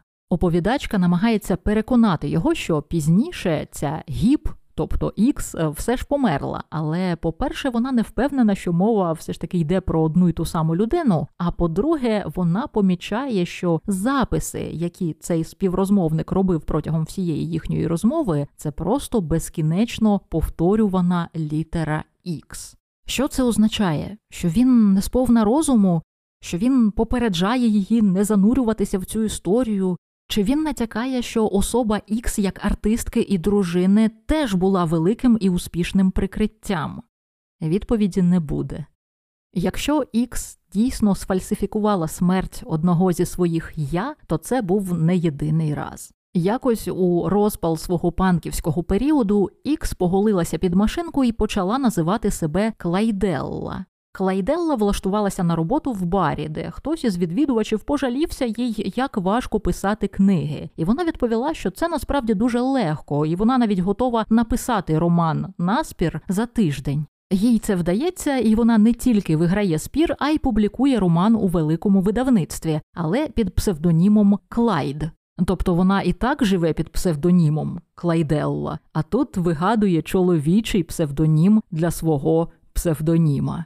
Коли опублікований роман стає популярним і Клайду починають надходити фанатські листи, Ікс спочатку відповідає на них від імені Клайда, а потім, коли їй набридає ця персона, проголошує, що Клайд помер, проголошує від імені чергового псевдоніма. Я не можу повірити, що Клайда більше немає, і я лишилася сама саменька, пише вона фанатові. Це здається смішним поховати людину, якої не існувало. Але чи можемо ми справді сказати, що Клайда не існувало? Адже протягом деякого часу існувала людина, яка називала себе Клайдом, і книга Клайда стала бестселером. Він закохував у себе людей. Хіба цього мало? І це ще не найхимерніше перетворення нашої Ікс, бо в якийсь період свого життя вона переїхала в Італію, познайомилася там з дівчиною на ім'я Карла, і разом вони оголосили, що стають однією людиною на ім'я Марла Рігонци. Не беруть колективний псевдонім, а саме стають однією персоною. Ясно, що фізично це неможливо, так само як коли культовий музикант Дженезіс Піоріч зі своєю дружиною Леді Джейн проголосили, що стають одним створінням, пандрогіном, ми розуміли, що з фізичної точки зору це неправда. Але хто ми такі, щоб казати, що Марла Рігонце це фікція, якщо вона лишила по собі купу свідоцтв свого існування? До речі, філософ Дерек Парфіт фантазував не тільки про розділення людини навпіл, а й про злиття двох людей в одну особу. Він писав: уявіть, що є двоє чоловіків. Один ненавидить руденьких жінок і завжди голосує за консерваторів, другий обожнює руденьких і голосує тільки за лейбористів. І ось їх склеїли в одну людину, яка тепер, скоріше за все, нейтрально ставиться до рудих жінок і вагається на виборах. Уявіть, що вас зіллють таким чином із якоюсь людиною. Чи вважали б ви таке здвоєне життя продовженням свого існування? Парфіт зазначає, що багато хто вважав би це своєю смертю, адже якісь характеристики, які людина вважає для себе невід'ємними, наприклад, симпатію до консерваторів, вона при цьому втратить, а отже, її ідентичність при цьому помре. Але це провокує питання: хіба наша ідентичність не помирає час від часу, коли без жодних фантастичних операцій змінюються наші смаки й переконання? Отже, мені здається, що оповідачці роману Біографія Ікс доведеться відповісти не тільки на питання, кого вона поховала, коли померла Ікс, а скільки разів ця Ікс вже помирала. На фоні всіх цих розмов про безліч імен, ідентичностей, смертей і воскресінь у мене в голові крутиться один рядок. У Сарі, Менкені, Христі й Бетховені були чоловіки та жінки. У цього рядка насправді приголомшлива історія. Якось у 50-х молодий поет Кіт Волдроп копався у букіністичному магазині і натрапив на книжку незвичного широкого формату. Він її витягнув, і виявилося, що сам твір всередині ще незвичніший. Це була поема, підписана іменем Джон Бартон Волгамот. Поема під назвою У Сарі, Менкені, Христі й Бетховені були чоловіки та жінки. Ну як поема, кілька десятків сторінок, на яких повторювалося приблизно одне й те саме речення, але в кожній ітерації змінювалися імена. Це плюс-мінус набір слів, і перекласти якусь строфу там важко, бо по суті це просто імена знаменитостей, обрамлені пафосними рандомними словами, типу дуже величний, дуже титанічний, дуже іронічний, дуже алегоричний, дуже героїчний тощо.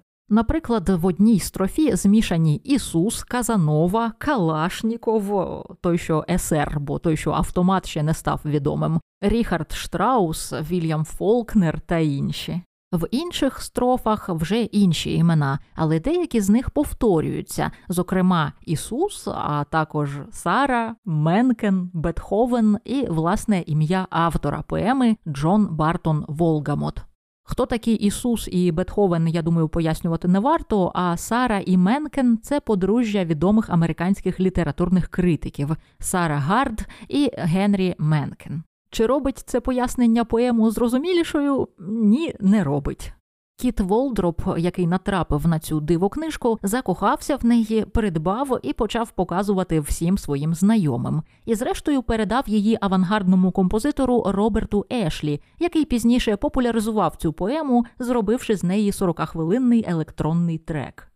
Волдроп і Ешлі стверджували, що в 70-х їм нарешті вдалося відшукати автора поеми, того самого Джона Бартона Волгамота. Він виявився завідуючим одного з нью-йоркських кінотеатрів, старомодним чоловіком років 60 на вигляд. Волгамот здивувався, що хтось знайшов книжку, яку він колись видав власними силами невеликим тиражем. Проте, як виявилося, це був другий варіант його книги. Перший називався просто У Сарі Гард були чоловіки та жінки, але текст усередині був той самий. Волгамот був незадоволений цим першим виданням і знищив увесь наклад. Коли Волдроп і Ешлі запитали його, чи працює він над чимось новим, цей дивакуватий поет-аутсайдер відповів, що так, працює вже 30 років. І, що ж це буде? спитали вони. О, той самий текст, той самий текст, відповів він. Та сама поема без змін, але під новою назвою.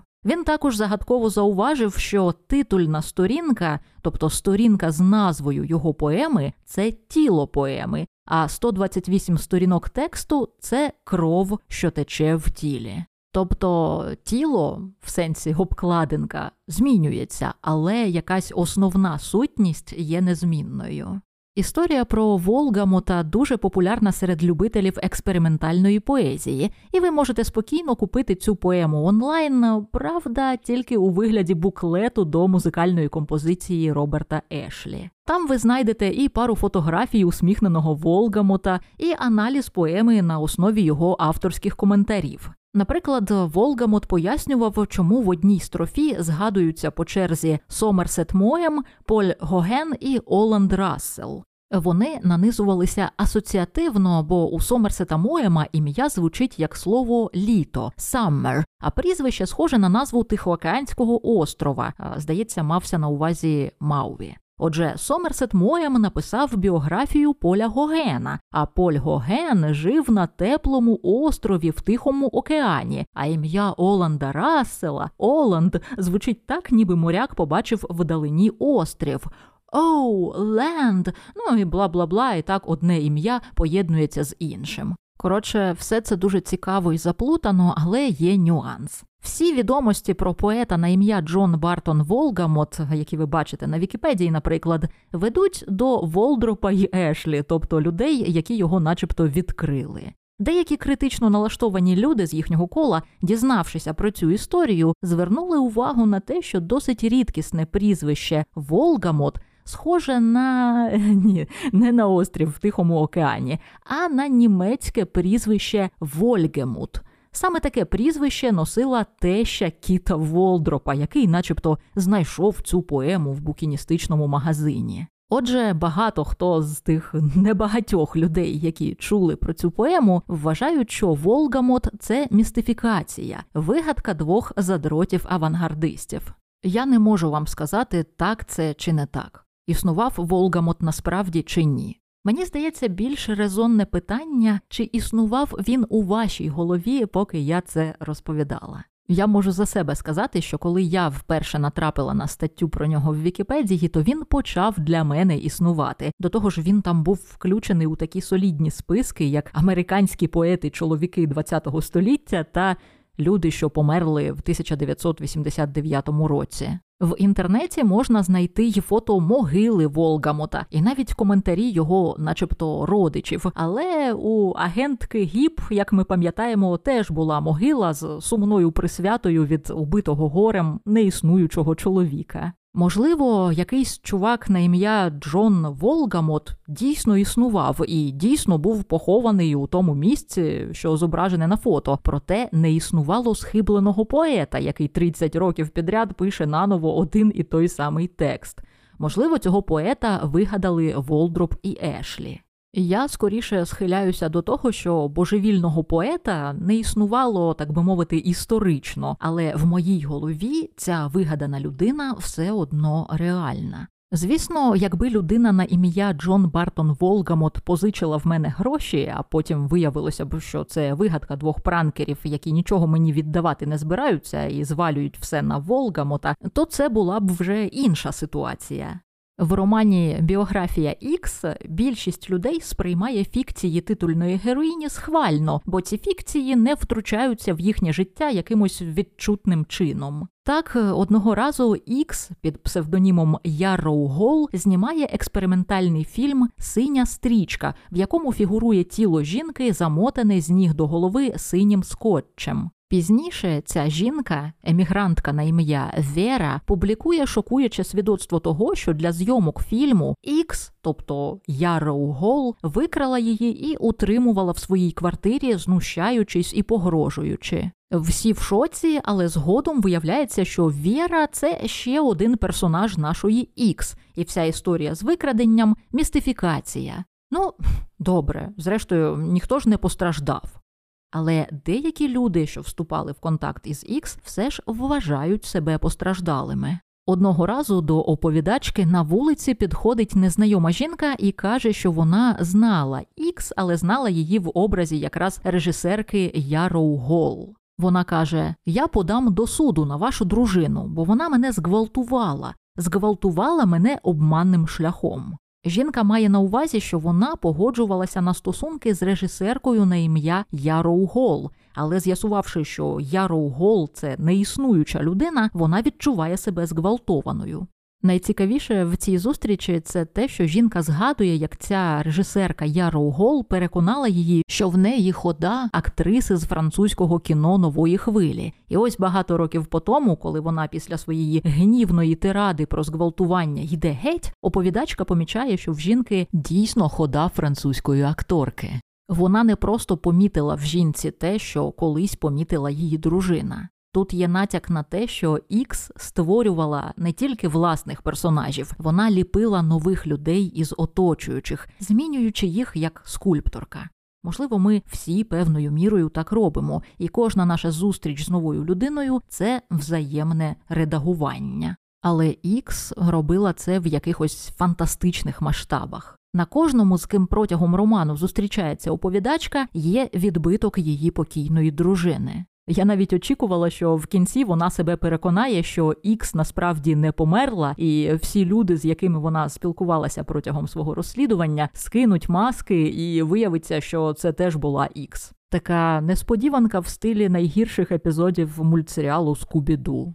Люди, які вірять у те, що всі навколо них це одна й та сама перевдягнена людина, існують насправді. Це називається синдром Фреголі, і люди при цьому вважають, що хтось їх переслідує, прикидаючись різними людьми. В одному знаменитому випадку, описаному в 1920-х, пацієнтка, жителька Парижа, вважала, що її улюблена акторка Сара Бернар ходить за нею по п'ятах в образі продавчинь, перехожих тощо. Оповідачка нашого роману так далеко не заходить, проте якісь хисткі підозри в неї все ж таки є. Після смерті Ікс вона спілкується з коронером і допитується в нього про результати розтину. Її питання стають все дивнішими, навіть якщо зробити поправку на те, що ця жінка в шоці від утрати близької людини. Вона питає в коронера не просто чи впевнені ви, що моя дружина померла саме від інфаркту. Вона каже: Як ви можете бути впевнені в тому, що тіло дійсно належало моїй дружині? Як ви можете довести, що ви провели розтин моєї дружини, а не якоїсь іншої жінки, чиє тіло чомусь опинилося в кабінеті моєї дружини? Це може бути просто конспірологічна маячня на фоні втрати. Це може бути такий частковий випадок питання, чи є генерал тією ж самою людиною, що і хлопчик, е, чи є поновлений клуб тим самим клубом, що й клуб, що припинив своє існування, е, чи є покійна людина тією ж людиною, що жила. Але це питання може означати й дещо інше. І щоб пояснити, що саме, треба звернутися до книги з назвою майже такою ж дивною, як у поеми Усарі, Менкені, Христі, бла бла бла. Це книга під назвою Ісус. Це Афіна чи Одіссей. У цій назві правда не мається на увазі, що в Ісусі, як у Сарі й Менкені, були чоловіки та жінки, зокрема Афіна й Одіссей. Ця книга це насправді дослідження одного цікавого мотиву в канонічних і неканонічних Євангеліях, а саме мотиву, коли Воскреслий Ісус являється перед своїми апостолами і вони його не впізнають. До чого тут Афіна і Одіссей? Автор книги Макс Вітакер пропонує порівняти біблійний мотив закамуфльованого Христа, е, Христа під прикриттям з двома схожими мотивами в поемі Одіссея. В Одіссеї є, по-перше, власне, Одіссей, який після свого повернення в Ітаку прикидається жебраком, через що його не впізнає навіть власна дружина. Одіссей не власноруч так класно перетворюється. Йому в цьому допомагає його покровителька Афіна. Це вона пропонує Одіссею хитрий план повернутися інкогніто і потім з легкістю перебити всіх кавалерів, що підкатували до Пенелопи. Одіссей є поліморфним героєм, тобто таким, який здатний являтися в різних образах. Але й сама Афіна є поліморфною богинею. Власне, коли вона приходить до Одіссея, щоб запропонувати йому цей план, вона приймає форму молодого пастуха. Отже, існує мотив героя, який приховує свою особу від людей, і мотив Бога, який приховує свою особу від людей, мотив Одіссея і мотив Афіни. Це схожі, але все ж різні мотиви, і в Євангеліях можна знайти обидва. В деяких сценах Ісус відіграє роль прихованого героя, а в деяких прихованого Бога. Ключова різниця полягає в тому, що героя впізнають по певних ознаках. Ну, це як у болівудських фільмах, де чоловік бачить у свого супротивника родимку і вигукує Ти мій брат. Ну, на прикладі Одіссея це сцена, коли він повертається в Ітаку в образі жебрака, і стара нянька впізнає його по шраму на нозі. Впізнання героя призводить до того, що персонажі переосмислюють свою взаємодію з ним, тобто відбувається те, що в античній драматургії називалося перипетія. О, ні, я хотів убити власного брата. О, ні, я хотів одружитися з власною мамкою. О, ні, я розп'яв свого бога. Боже, який я кончений. І на цьому мотив прихованого героя, в принципі, себе вичерпує. З мотивом прихованого Бога відбувається дещо інше. По-перше, Бога не впізнають по якихось ознаках. Він або сам себе викриває, або люди просто відчувають, що знаходяться в присутності Бога безпричинно і раптово. І це не призводить до перипетії, тобто не ускладнює персонажам життя, а можливо навіть полегшує його, бо, відкрившись, Бог дає їм якісь настанови, обіцянки, поради, власне, дає їм новий сенс життя. В канонічних Євангеліях зустрічається в основному мотив прихованого героя, тобто в них Ісус як Одіссей. Наприклад, коли Воскреслий Ісус приходить до апостолів в Євангелії від Іоанна, він спершу показує їм руки, й ноги, й ребра свої, тобто показує свої поранення, і тільки після цього вони починають радіти, впізнавши свого учителя. Тобто Ісус знімає маску незнайомця і демонструє обличчя в першу чергу знайомої особи, друга й учителя, е, не Бога. А ось в апокрифічних текстах із цим складніше, бо Ісус не може зняти маску, всі його появи і є маски. Пам'ятаєте, я казала, що деякі міфічні персонажі мають якусь головну властиву їм форму, а деякі змінюють форми, серед яких немає основної. Макс Вітакер пише, що в неканонічних Євангеліях Ісус нагадує про тея, бо там натякається, що знайома форма 33-річного бородатого чоловіка це теж лише камуфляж якоїсь нематеріальної сутності. Хоча, як ми пам'ятаємо, протея можна було зловити і змусити відкритися, а ось християнського Бога не можуть зловити й відкрити навіть апостоли, ці ловці людей. Людина, як я вже сказала, це лише камуфляж для Бога. Наприклад, у Євангелії від Юди Ісус хвалить і звеличує Юду, кажучи, що той перевершить усіх інших апостолів, і цю фразу Ісуса можна перекласти як ти пожертвуєш людиною, в яку я вбраний, або ти пожертвуєш людиною, в яку я закутаний. Тобто людина, чоловік це лише вбрання, лише оболонка для Бога, а Юда поможе це продемонструвати, звільнивши безсмертну сутність Бога з цієї оболонки.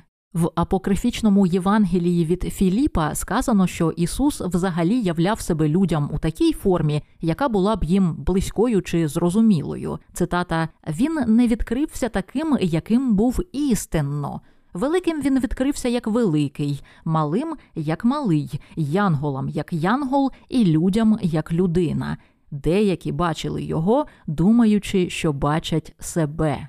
Майже нагадує чарівника країни Оз, який дурив героїв казки, з'являючись кожному із них в окремому спеціально підібраному крафтовому образі. Страшилі він показався у вигляді прекрасної феї, дівчинці Дороті у вигляді велетенської голови. Але на відміну від чарівника країни Оз, апокрифічний Ісус не може відкрити свою справжню форму, бо він це істота, чия сутність завжди прихована від смертних. Підсумую, е, коли йдеться про впізнання героя, то йдеться в першу чергу про ідентифікацію певної особи. А коли йдеться про впізнання Бога, то йдеться про розпізнання певної онтологічної природи, природи, яка не вміститься в жодну людину. Наприклад, десь в апокрифах Ісус з'являється як дитина, десь як велетень, чия голова торкається небес, десь зазначається, що він ніколи не моргає, до речі, таблоїди теж часто звертають увагу на те, що якась знаменитість не моргає, щоб натякнути, що це власне не людина. А згадайте байки про Цукерберга, чи про Елізабет Голмс, чи про американського генерала Веслі Кларка, про їхнє моргання, точніше про його відсутність, згадують, натякаючи, що вони не від світу цього.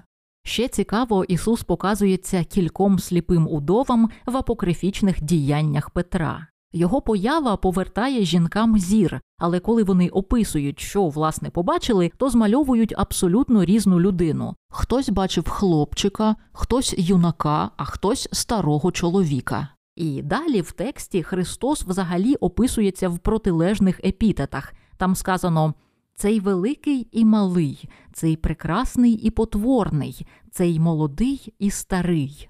Тобто реальну природу Христа неможливо осягнути. Він водночас і прекрасний, і потворний, а втім, і непрекрасний, і непотворний. Отже, в апокрифічних версіях Ісус скоріше Афіна, ніж Одіссей. Але до чого ж я веду? Ви вже, мабуть, здогадалися. Коли оповідачка доводить коронера до розпачу своїми дивними питаннями, він зрештою каже: Ви що, хочете, щоб я підтвердив, що ваша дружина це ваша дружина? Я думаю, вона шукає зовсім іншого підтвердження. Мені здається, нараторці лишається буквально півкроку до того, щоб чекати на воскресіння цієї дивної істоти з іменем, яке буквально представляє собою хрест. До речі, ця біографія, яку пише оповідачка, не є єдиним, скажімо так, житієм Ікс, бо одну її неавторизовану біографію вже колись написав інший журналіст, і між ними автоматично виникає напруга, чию ж версію вважати канонічною, а чию апокрифічною. Мабуть, найцікавіший момент у романі, який легко пропустити, бо він згадується в самому початку книги, де ще не ясно що до чого. Це момент, коли оповідачка зізнається, що її першим дитячим коханням був Бог, те, що мене створило. Вона не каже той саме те. Те, що мене створило, те, що може мене знищити, всі мої смертні знайомі, котрі приходили після нього, не дотягували до тієї повної метафізичної насиченості, що я відчувала в молитві, доки я не зустріла її. Мається на увазі, доки вона не зустріла Ікс, тобто Ікс повернула їй відчуття закоханості в божество. Цей монолог можна сприйняти як пафосне перебільшення, але мені здається, це треба читати буквально. Ікс це для неї богиня вона чекає на момент, коли це підтвердиться, як божественна сутність Ісуса підтверджується в Євангеліях. Але вона все ще хоче, щоб у богині було впізнаване знайоме обличчя. Проте богиня це завжди більше, ніж творчиня чи дружина. Вона завжди більша за будь-яку з форм, яку приймає чи може прийняти. Мотив прихованого героя зустрічається в романі скрізь, бо різні знайомі постійно впізнають перевдягнену Ікс на зустрічах і вечірках, куди вона приходить у нових образах. Ну або вони впізнають її заднім числом. Наприклад, давній приятель Ікс підозрює, що він займався сексом з однією з її персон і не зрозумів, що це одна й та сама людина. А ось на мотив Ікс як прихованої богині може вказувати вже згадана мною історія про те, як Ікс, чи ж то агентка Гіп, допомогла колезі ввести в оману його дружину, так само як Афіна допомогла Одіссеєві обдурити Пенелопу. Я не кажу, що Ікс дійсно була надприродною, непізнаваною істотою чи там панківською реінкарнацією Христа. Я хочу сказати, що це була жінка, яка прожила своє життя так, щоб змусити інших сумніватися в її онтологічній природі. Вона була продюсеркою, фотографкою, стриптизеркою, дочкою, матір'ю, дружиною, але хотіла, щоб навіть сума всіх цих ідентичностей її не вичерпувала. Вона хотіла бути не просто творцем, а творцем з великої літери. Я хочу повернутися знову до Льюіса Гайда і його книги про трикстерів «Trickster makes this world», тобто Трикстер творить цей світ. Е, він у цій книзі доводить, що сучасні митці-експериментатори є справжніми трикстерами нашого часу, бо вони створюють мистецтво із випадковостей і підручних матеріалів, як Гермес створив свою ліру з черепахи. Письменник наводить приклад Джона Кейджа, автора знаменитої музичної композиції під назвою «4 хвилини 33 секунди. В цій композиції, як ви пам'ятаєте, немає нот. Це 4,5 хвилини тиші. Але це не просто постмодерністський жарт, е, нема музики. Кейдж хотів, щоб протягом цих чотирьох з гаком хвилин люди слухали в якості композиції випадкові звуки, які їх оточують. Тобто, коли композиція 4 хвилини 33 секунди виконується наживо, то музикою стає чийсь кашель, чи скрип стільців, чи навіть звуки того, як хтось колупається в мобільному телефоні. Гайд наводить приклад Джона Кейджа. А ми б із вами, мабуть, тепер вже навели приклад нашого товариша Джона Бартона Волгамота. Він, начебто, створив поему з якогось рандомного переліку імен із енциклопедії, але лише ми можемо оживити її, повіривши в цю поему, там шукаючи в ній якісь закономірності, або навпаки, викривши містифікацію. До речі, в тексті поеми згадується не тільки Христос, а й Бог у формулюваннях Бетховен як Бог і Волгамот як Бог. Тобто Ісус існує у цьому тексті в якості радше історичного персонажа, а до Бога, творця з великої літери, Волгамот прирівнює себе, творця поеми. Ікс, як мисткиня, як творчиня, звісно, створює щось фільми, фотографії, свої образи Вона створює ще й перипетії, коли люди впізнають її в неочікуваних обставинах і намагаються з цим примиритися. Але найбільше досягнення такого творця, мені здається, це коли він чи вона змушує творити інших, творити слідом за творцем власні натхненні їм твори, творити замість творця, як Джон Кейдж змушує нас творити його музику. Творити е, самого творця, як двоє авангардних пранкерів, дуже титанічно, дуже іронічно змусили нас творити Джона Бартона Волгамота. Так само найбільше досягнення Ісуса це не коли Він творить дива, це коли Він змушує апостолів творити Його, творити Його онтологію. Ікс надихає оточуючих. На неї навіть орієнтуються музиканти штибу Девіда Бові, але в якийсь момент власний потенціал як творця її раптово лякає. Це смішний епізод у романі. У ньому оповідачка розшукує колишню дружину Ікс на ім'я Меріон і дізнається в неї, чому вони з Ікс розійшлися. Виявляється, це сталося внаслідок вкрай абсурдних подій. Отже, коли вони з цією Меріон жили разом, Ікс почала писати оповідання під назвою Дочка Іветти. Вона написала тільки вступ, де описується дивакувата пара. Жінка похилого віку на ім'я Іветта, п'яна і в одній туфлі, та її дочка, розсудлива дівчина, що тримає в руках велике біле портмоне. Через кілька тижнів після того, як Ікс це написала, на порозі їхнього з Меріон будинка з'явилася дівчина. Вона представилася новою сусідкою і попросила допомогти її матері, яка погано почувається. В руках дівчина тримала біле портмоне.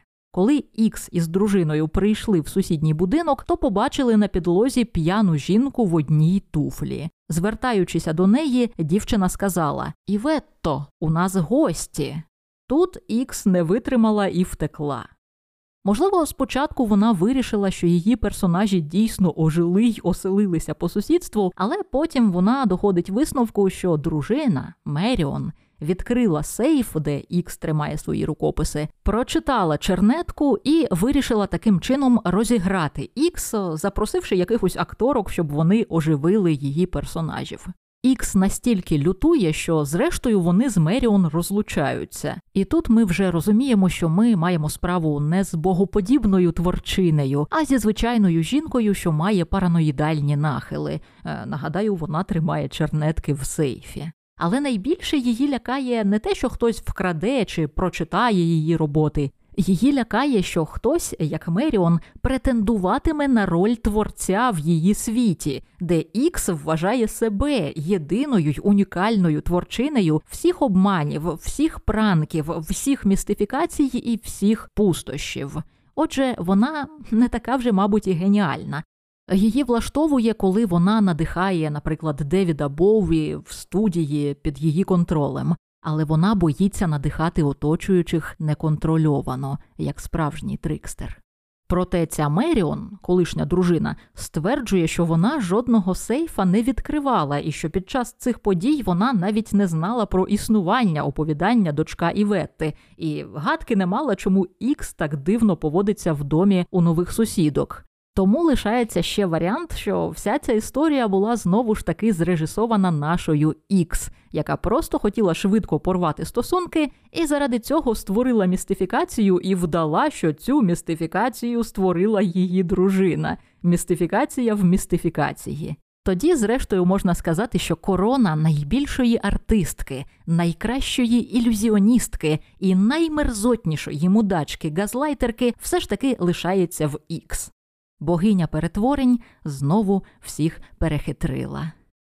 Соціолог Ервінг Гофман у книзі Презентація себе в повсякденному житті описував, як представники різних професій, е, інсайдери в певному сенсі слова, називають між собою аутсайдерів, тобто своїх клієнтів, пацієнтів і у випадку представників криміналу своїх жертв. Лікарі, пише він, іноді між собою називають пацієнта сердечник чи стрептокок. Парикмахери називають клієнтів шевелюрами. Дрібні злодії, вказуючи один одному на потенційну жертву, називають її відповідно до того, звідки планують витягнути в людини гаманець. Наприклад, оно йде ліва кишеня.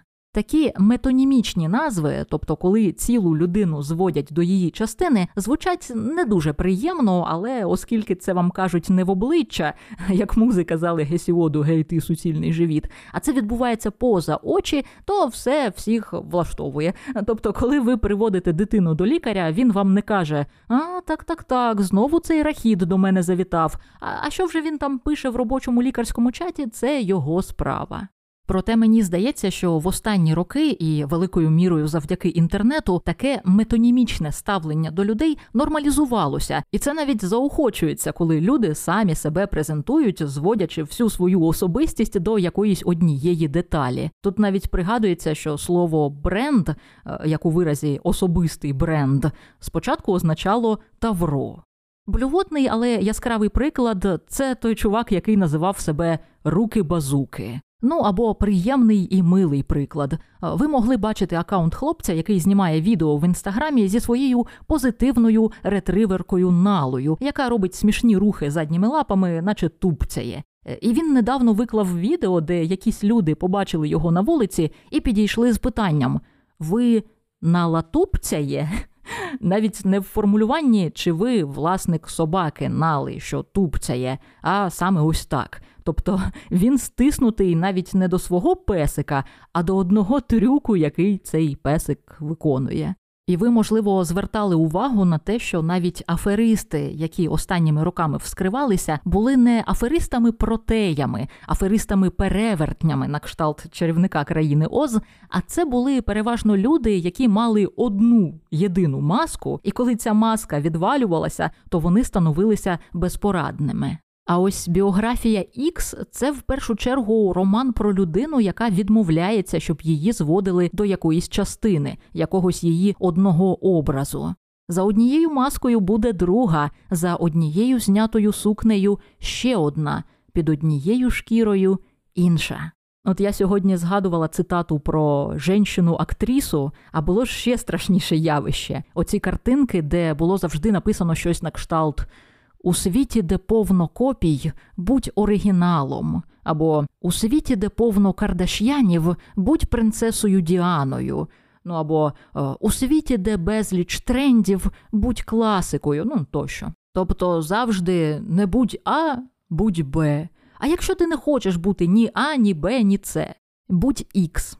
Х це літера, яка може означати і якийсь конкретний результат, наприклад, у рівнянні, і бути змінною величиною в формулі. Можна бути ефемерною і невловимою, завжди флюїдною Х. Можна бути конкретною бунтаркою мадам Х. Можна бути навіть як Пола Ікс. Якщо пам'ятаєте, в фільмі Леоса Каракса з такою назвою взагалі нема персонажки на ім'я Пола. Це лише акронім повної назви сценарію. А Ікс це взагалі не Ікс, а римська цифра 10, яка позначала десяту версію цього сценарію. Коротше, будьте ким хочете в рамках чинного законодавства. А Марина Гекторівна вас завжди пригорне і приголубить. Тільки книги вчасно повертайте. Ну, а цю берете? А, ну добре, заповнюйте поки що формочку. А, а ви вже?